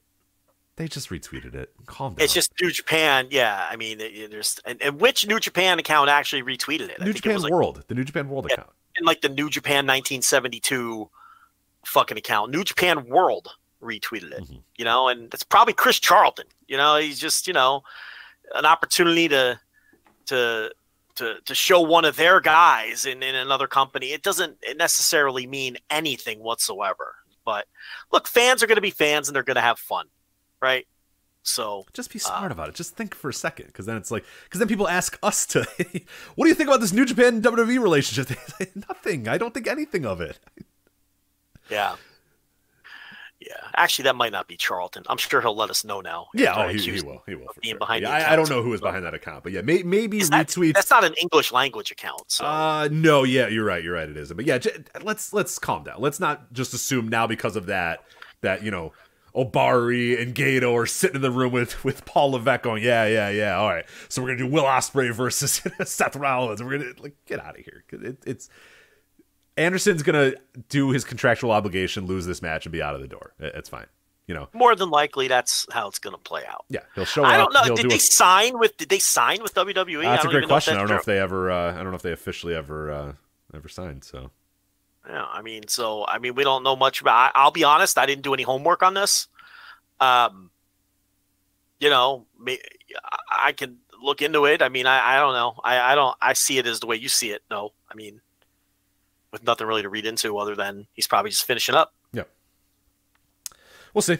If they start booking a uh, Forbidden Door New Japan WWE thing, then then I will admit I was wrong. But I do not think I'm gonna be wrong in this case. All right, let's uh, get to the last of the fake Triple Manias. As I said, the most real of the fake Triple Manias. Uh, they're still they're they're doing so this year. If you don't know, they did a number of Triple Manias, which kind of takes away from the name of Triple Mania. This one, as Cubs fan wrote in his preview, that's up at voiceswrestling.com, is the most real of the fake Triple Manias. That that this this is looks on paper like the best card. It's in Mexico City it's essentially the quote unquote real Triple Mania, but the year's been filled with Triple Mania, so it's hard to get too excited about. Well, it, so. we got a mask match, a hair match, and a match of the year contender. Yeah, right. So it's a good show. It's a really. It looks like on paper like it's going to be a hell of a show. Uh, uh, I think Cubs fan did a fantastic. If you are not aware of what's going on in AAA, you don't follow it. The reason we're so down on it a lot of times, and we joke about it, and we call it a mean promotion, is just just read that. That's a guy who watches all of this stuff, that follows all this stuff, and he will just he, he lays it out. It's a fucking disaster. Like the end results are kind of okay, and there's some fun matches that get booked, but the way that they get booked and the stories that happen in between and the things that they drop and then do and then don't do and then it's a fucking mess. It's an absolute mess. They book you put it perfectly. They book like game changer wrestling. They just the things just happen. Sometimes things happen, then they don't, and then they do, and then matches happen, and sometimes sometimes magic does happen. And then they're good, great match. They great, like you said, they they've kind of lucked into, backed into uh, pretty important hair versus hair, a pretty important mask versus mask, and and what has all the abilities to be a match of the year contender. So you know, in the end, it's it's it's pretty good. But yeah, the way they got to a lot of this stuff is just a fucking mess because that's that's AAA, and it's it's been a mess since what 1994, 1992, whenever they started, and uh, they're not about to change. They're not going to change for anybody. This is this is what they've been from day one. So I I, I feel like I mean, no, but in recent years, it's been you know just. Oh, it's a it's off the rails. Yeah, it's just. But um, you know, like they just they have to do these four way and three like four way and three way tags with a million people yeah. in the match. I, I just know I'm going to watch this show and just be so burnt out on bodies flying around by the end. You know what I mean? Like just a million people in the ring and it's just overload. It's too much. But um, you know, the back end of the the card, you know, with Chessman and Pagano hair versus hair. Look, I'm not sitting here going to tell you that's going to be, you know, that that could be a really good match. It it could you know, a, a, a, bloody, nasty. Yeah. Oh no, no, no! I'm into that. It's gonna be two dudes just beating the hell out of each other, blood all over the place, and or it could be terrible. You know, uh, yeah, it, it's very fine. That's that's triple. That's the AAA experience. But someone's losing their hair, and then you know, Vikingo versus Rey Fenix is a legitimate, on paper, could be a match of the year contender. And then you get a mask match with Villano 4 and Pentagon Jr. And I think we kind of pegged this. Did we pick Villano 4 to ultimately lose all this shit? I think we did. Um, he was um, one that we put as a pretty high content. I don't know if he was our main guy. Let me go back and look at that take list. credit for it. Just take yes, credit for it. We said Villano 4 from the beginning, you dummies. I'd be very surprised if Pentagon Jr. loses his mask in this yeah, spot. I don't think I don't think I, he's losing his mask. Yeah, Cubs fan had to stop himself, you know, in the preview talking about the history of the Villanos and Villano losing his mask. Going, well, I mean, I guess Pentagon could lose his mask, but it's like nobody. Yeah. I mean, nobody is is is that'd be the upset of all upsets. Is is fucking Pentagon Jr. showing up in AEW without a mask, you know, out of nowhere. So. Yeah, and then the rest of the card will be what it is. You know, Taya Valkyrie stinks, but you know they're bringing Kamille in. Good for well, Kamille. I, I, I, Kamille's good. I like Kamille. I uh, the. I'm know, done even pretending Taya Valkyrie's oh, passable. so wrestlers. bad, so bad. She's awful. You know, and then there's the two, you know, the three-way trios match and the four-way tag title match. Yeah, and then the fucking battle royal with the five, four, three, two, one. yeah, as you go, God, God damn it! And there's also a Marvel match, even though Marvel apparently isn't involved anymore. but Triple H oh, just decided there. It's perfect. You got to read the preview. Got to read the preview. Lucha Blog is on the ground. He's he's he's he's following this stuff like crazy. Um, voiceofwrestling.com. Uh, just look up Triple Mania uh, preview if you want from uh, from Lucha Blog. Well, I'm looking at this and, and I don't see Dave the Clown's name anywhere on this card. Oh, damn it! You're right. Maybe he's the mystery man in that battle royal gimmick. I do like that. There's a is there a, there's a Jesse Ventura, but it's not it's not that Jesse Ventura. Jesse Ventura making his return. That's Jesse, right. Tito, is Tito Santana going to be there too? I don't think the uh the Tito Santana's in the match. No. Uh, Flip Gordon's in the match. Yeah, Flip, yeah, Flip getting a book. That's good for him. Yeah. Uh, is this the new or the old sexy star? Because there's like a a new no, sexy star non, that people don't yeah. hate. this, this, is the non-problematic sexy got star. it. Okay, just wanted yeah, to clarify. Is, yeah, yeah, yeah. So um, don't send your angry tweets to AAA because this is the new sexy star. Well, that, for now, people like. Um, yeah. Um, yeah. So it should, you know, it's it's. I'm tempering. I'm watching the last three matches and not watching any of this other stuff. Let me be honest. I'm watching the last three. The I'm not watching the other shit. I'm skipping the first half. I mean, I'm gonna watch it obviously, but I, I, I do think the back end can be very, very good. But you always have to hold AAA at arm's length. You do. You do. Yeah. Um. All right, let's get to the final part of this show here quickly. Uh, did a little bounce around, not a, not a full on bounce around the Indies, but a little bit of a, a, a stroll along the Indies. Uh, I watched West Coast Pros Ride the Lightning show. Did you see anything from the show, Joe? No. No. Okay. Well, I will go real quickly. Uh, my thoughts because West Coast Pro is is one of the indies that I now every time there's a new show I, I watch it because I love it. I think it's one of the best indies going right now, if not the best indie going right now. Uh, they're just no bullshit. I think they book good wrestlers. They book good matches. Uh, this show wasn't spectacular. There was, you know, I'd say the main event was probably my favorite match, but there's a there's another match that kind of stood out to me uh, in it as well. But uh, they just, I, I don't know, it's just an easy watch. It's like two and a half hours. It's it's guys get in the ring, women get in the ring, and they fight each other, and, and they have good ish matches, and then it's over. And and yeah, it's just fun. That It's just no bullshit, no memes, none of that stuff. It's just good wrestling, and I think they have a good presentation. Uh, and yeah, I'm, I'm, a, I'm a huge fan of West Coast Pro, and this Ride the Lightning show was uh, was solid as hell. Uh, main event, which is really the most important part to talk about here, uh, Titus Alexander defeating Jacob Fatu to win the West Coast Pro uh, heavyweight title. Uh, a really, really good match. Titus Alexander, we talked about probably about a year or so ago that if you're not watching this guy, if you don't know this name, get to know the name now because this guy's going to be a big, big time star. Uh, and West Coast Pro has been kind of, you know, very, very slowly working him up. Uh, he wins their tournament, gets this title shot against Jacob Fatu, goes out there, busts his ass, has a great match with Fatu. Uh, and now he's the new champion. He's the top guy in the company, and and and I think sky's the limit for this guy. Uh, another tremendous performance by him. So if you get a chance uh, to watch anything from the show, uh, definitely Titus Alexander, Jacob Fatu, title switch, uh, and a really really good match to boot. So yeah, really good stuff. And Titus is an absolute star, just a presence, just has it. From, from the moment he comes to the curtain until the moment the match is over, he's just got it. Whatever that it factor is, he's got it. And uh, it He'll be awesome. everywhere soon enough. Oh yeah, yeah, yeah. You'll know the name soon. So you'll remember where you heard it first, though. Remember. remember. eventually be on TV someday, and he's you know he's everyone listening will know him eventually. He's he's the real deal. Uh, there was also Bryan Keith versus Ben K, which was good, not great.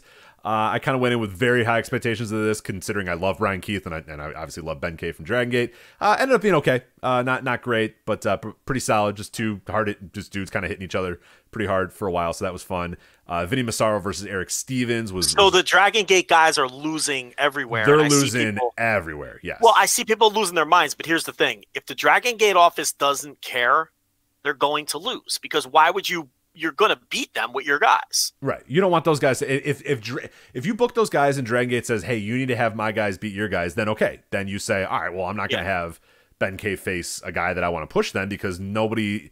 What, what what benefit is it to book Ben K? This is old school booking. This is how booking should be. This is how you should book Yeah. people. We always laugh at GCW for like booking these guys and then they always just beat the GCW guys.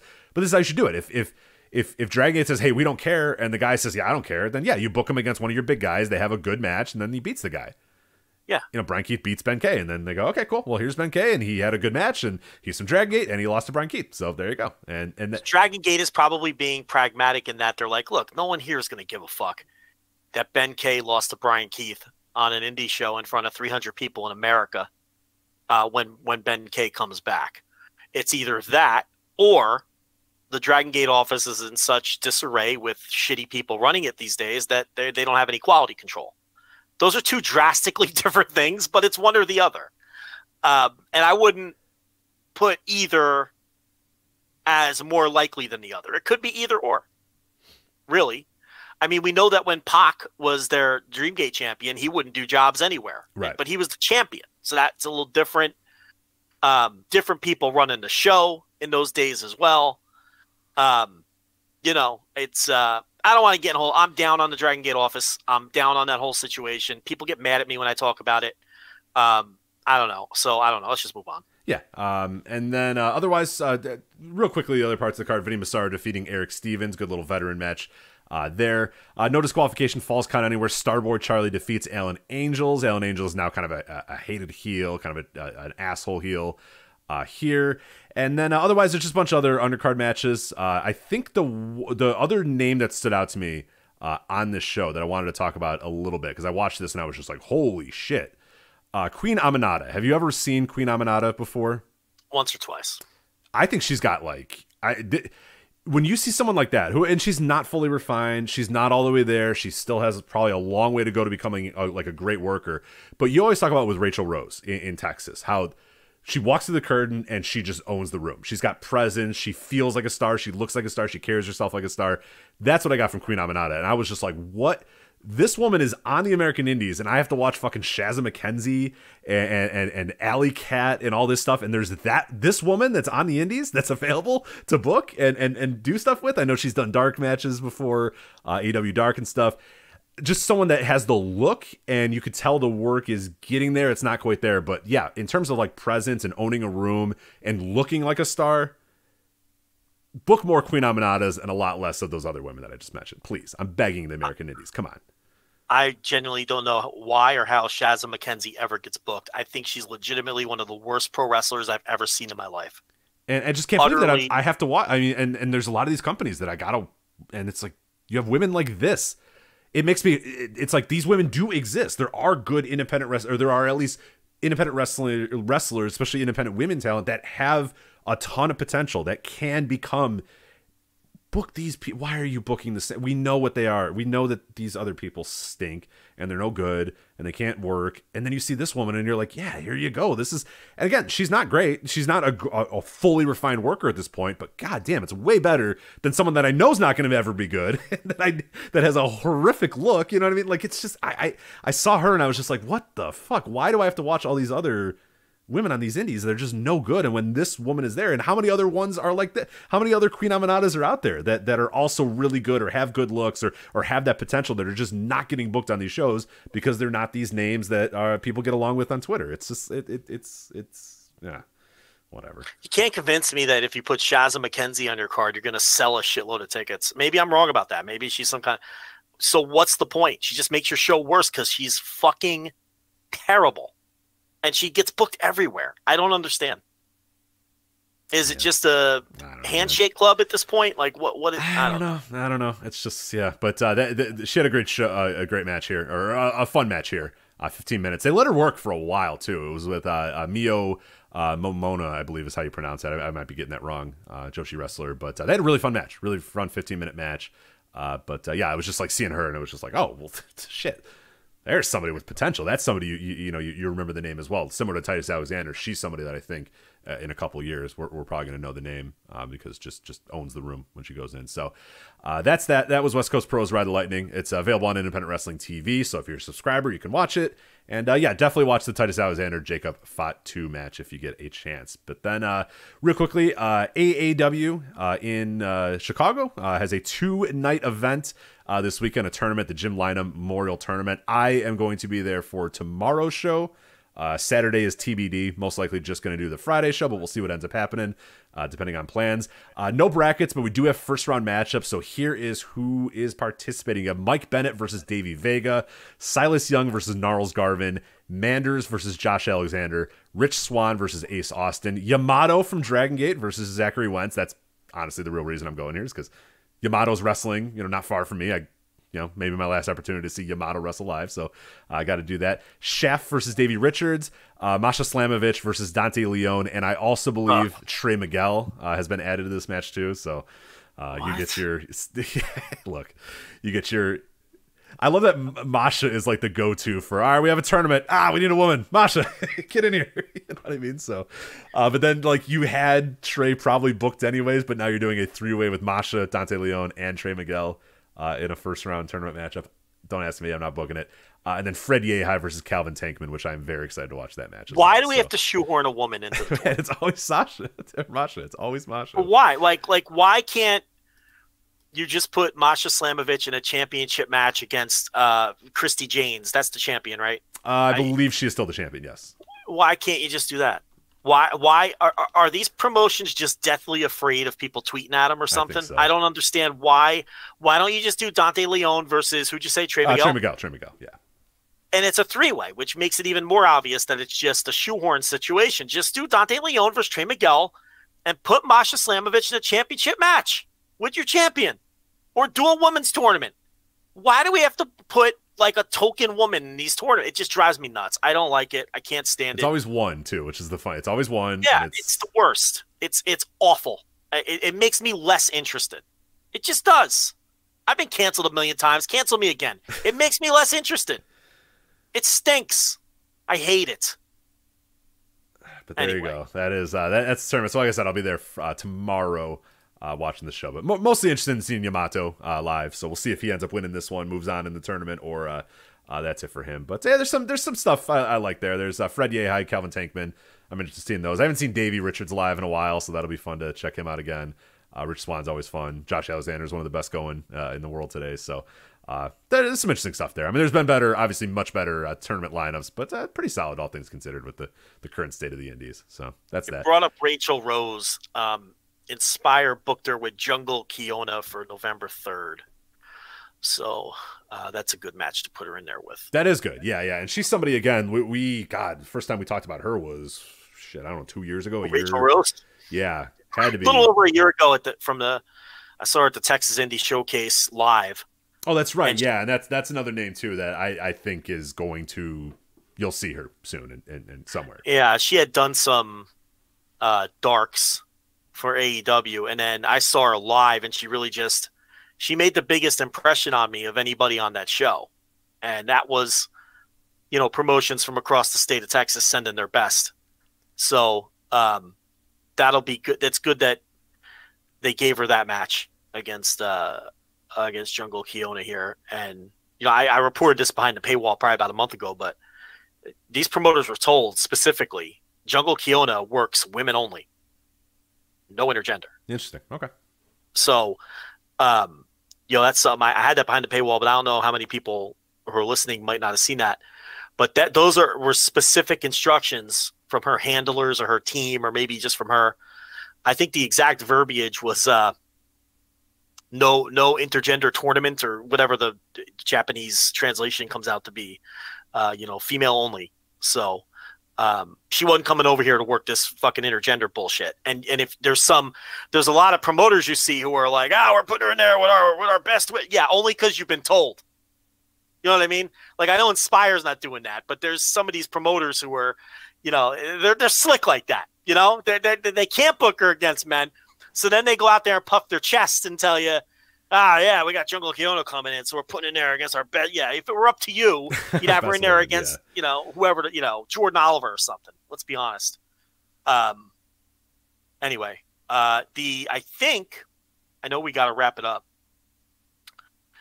Did they put out the uh, PWG lineup? I here? believe it is out. Yeah, one sec. Let me uh, let me get it for you, uh, so I can list off a bunch of matches that I will never watch ever. Yeah, let's talk about this PWG show we're, we're not going to watch in like yeah. seven years. We always do these shows. I go, whoa, that's a good card. Never gonna watch it. I promise I'm you, I'm never gonna watch any of these no. matches from Dink. I'm not gonna watch one. I'm not gonna watch Dink because it's on November 6th. The fucking video, the DVD is gonna come out in March. It's gonna feel like it was seven years ago. I'm not buying the DVD. Maybe it's up on Extreme Wrestling Tours. I'm not gonna download it. I'm never gonna watch any of these matches, but Dink taking place Sunday, November 6th. PWG, Titus Alexander faces Rey Horus. There we go. Titus Alexander, as we just mentioned, getting a big spot here. Shane Haste faces Davey Richards. The Dark Order make their PWG return as they face the Rascals, Trey Miguel and Myron Reed. Jordan Grace makes her PWG debut when she faces Masha Slamovich. okay. Dink. No intergender. Great. Two women. Great. And that's that just sounds like a badass match that everybody should book all the time, but they're too busy booking them and other stuff. Uh, but that sounds great. Two women that just kick each other's asses. That sounds awesome. So Commander and Latigo will be making their PWG debuts. And the match is going to be Aramis, Bandito, and Commander versus Latigo, Laredo Kid, and Black Taurus. Okay, maybe I'll watch that match. Yeah, that that'll be. You know, Commander will. That'll be a that's a potential. I mean, I know a lot of people know about Commander, but but working PWG in a match like that, that's a potential breakout spot. Yeah, for sure.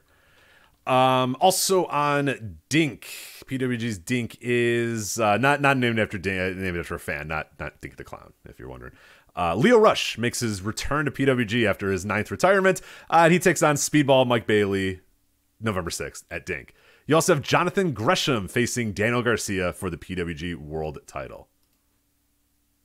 Okay. Yeah, pretty good. It's like a decent show I'll never watch. Uh, yes, as usual. Sounds good.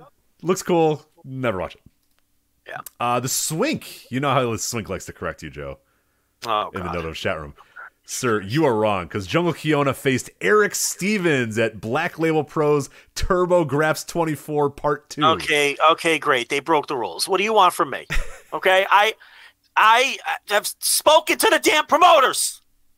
They've been given specific instructions to book her against women. I will say otherwise, you, you, look at her, her run in America, Masha Slamovich, Janai Kai, uh, Maya Yuki. I don't. This is from uh, uh, Deadlock Pro, so I probably got the name wrong. I apologize. Sky Blue, uh, Sandra Moon, and then Sawyer Wreck as well. So otherwise, probably sent out the reminder after uh, that dopey promotion broke the rules. probably said, "Hey, by the way." Who was it? AIW? Uh, no, no, no. Of course, it is Black Label Pro. Oh, Black Label As Pro, of course. Yeah, yeah. that guy. He can't. He can't book his way out of you know whatever whatever cliche you want to use. I mean, that guy stinks.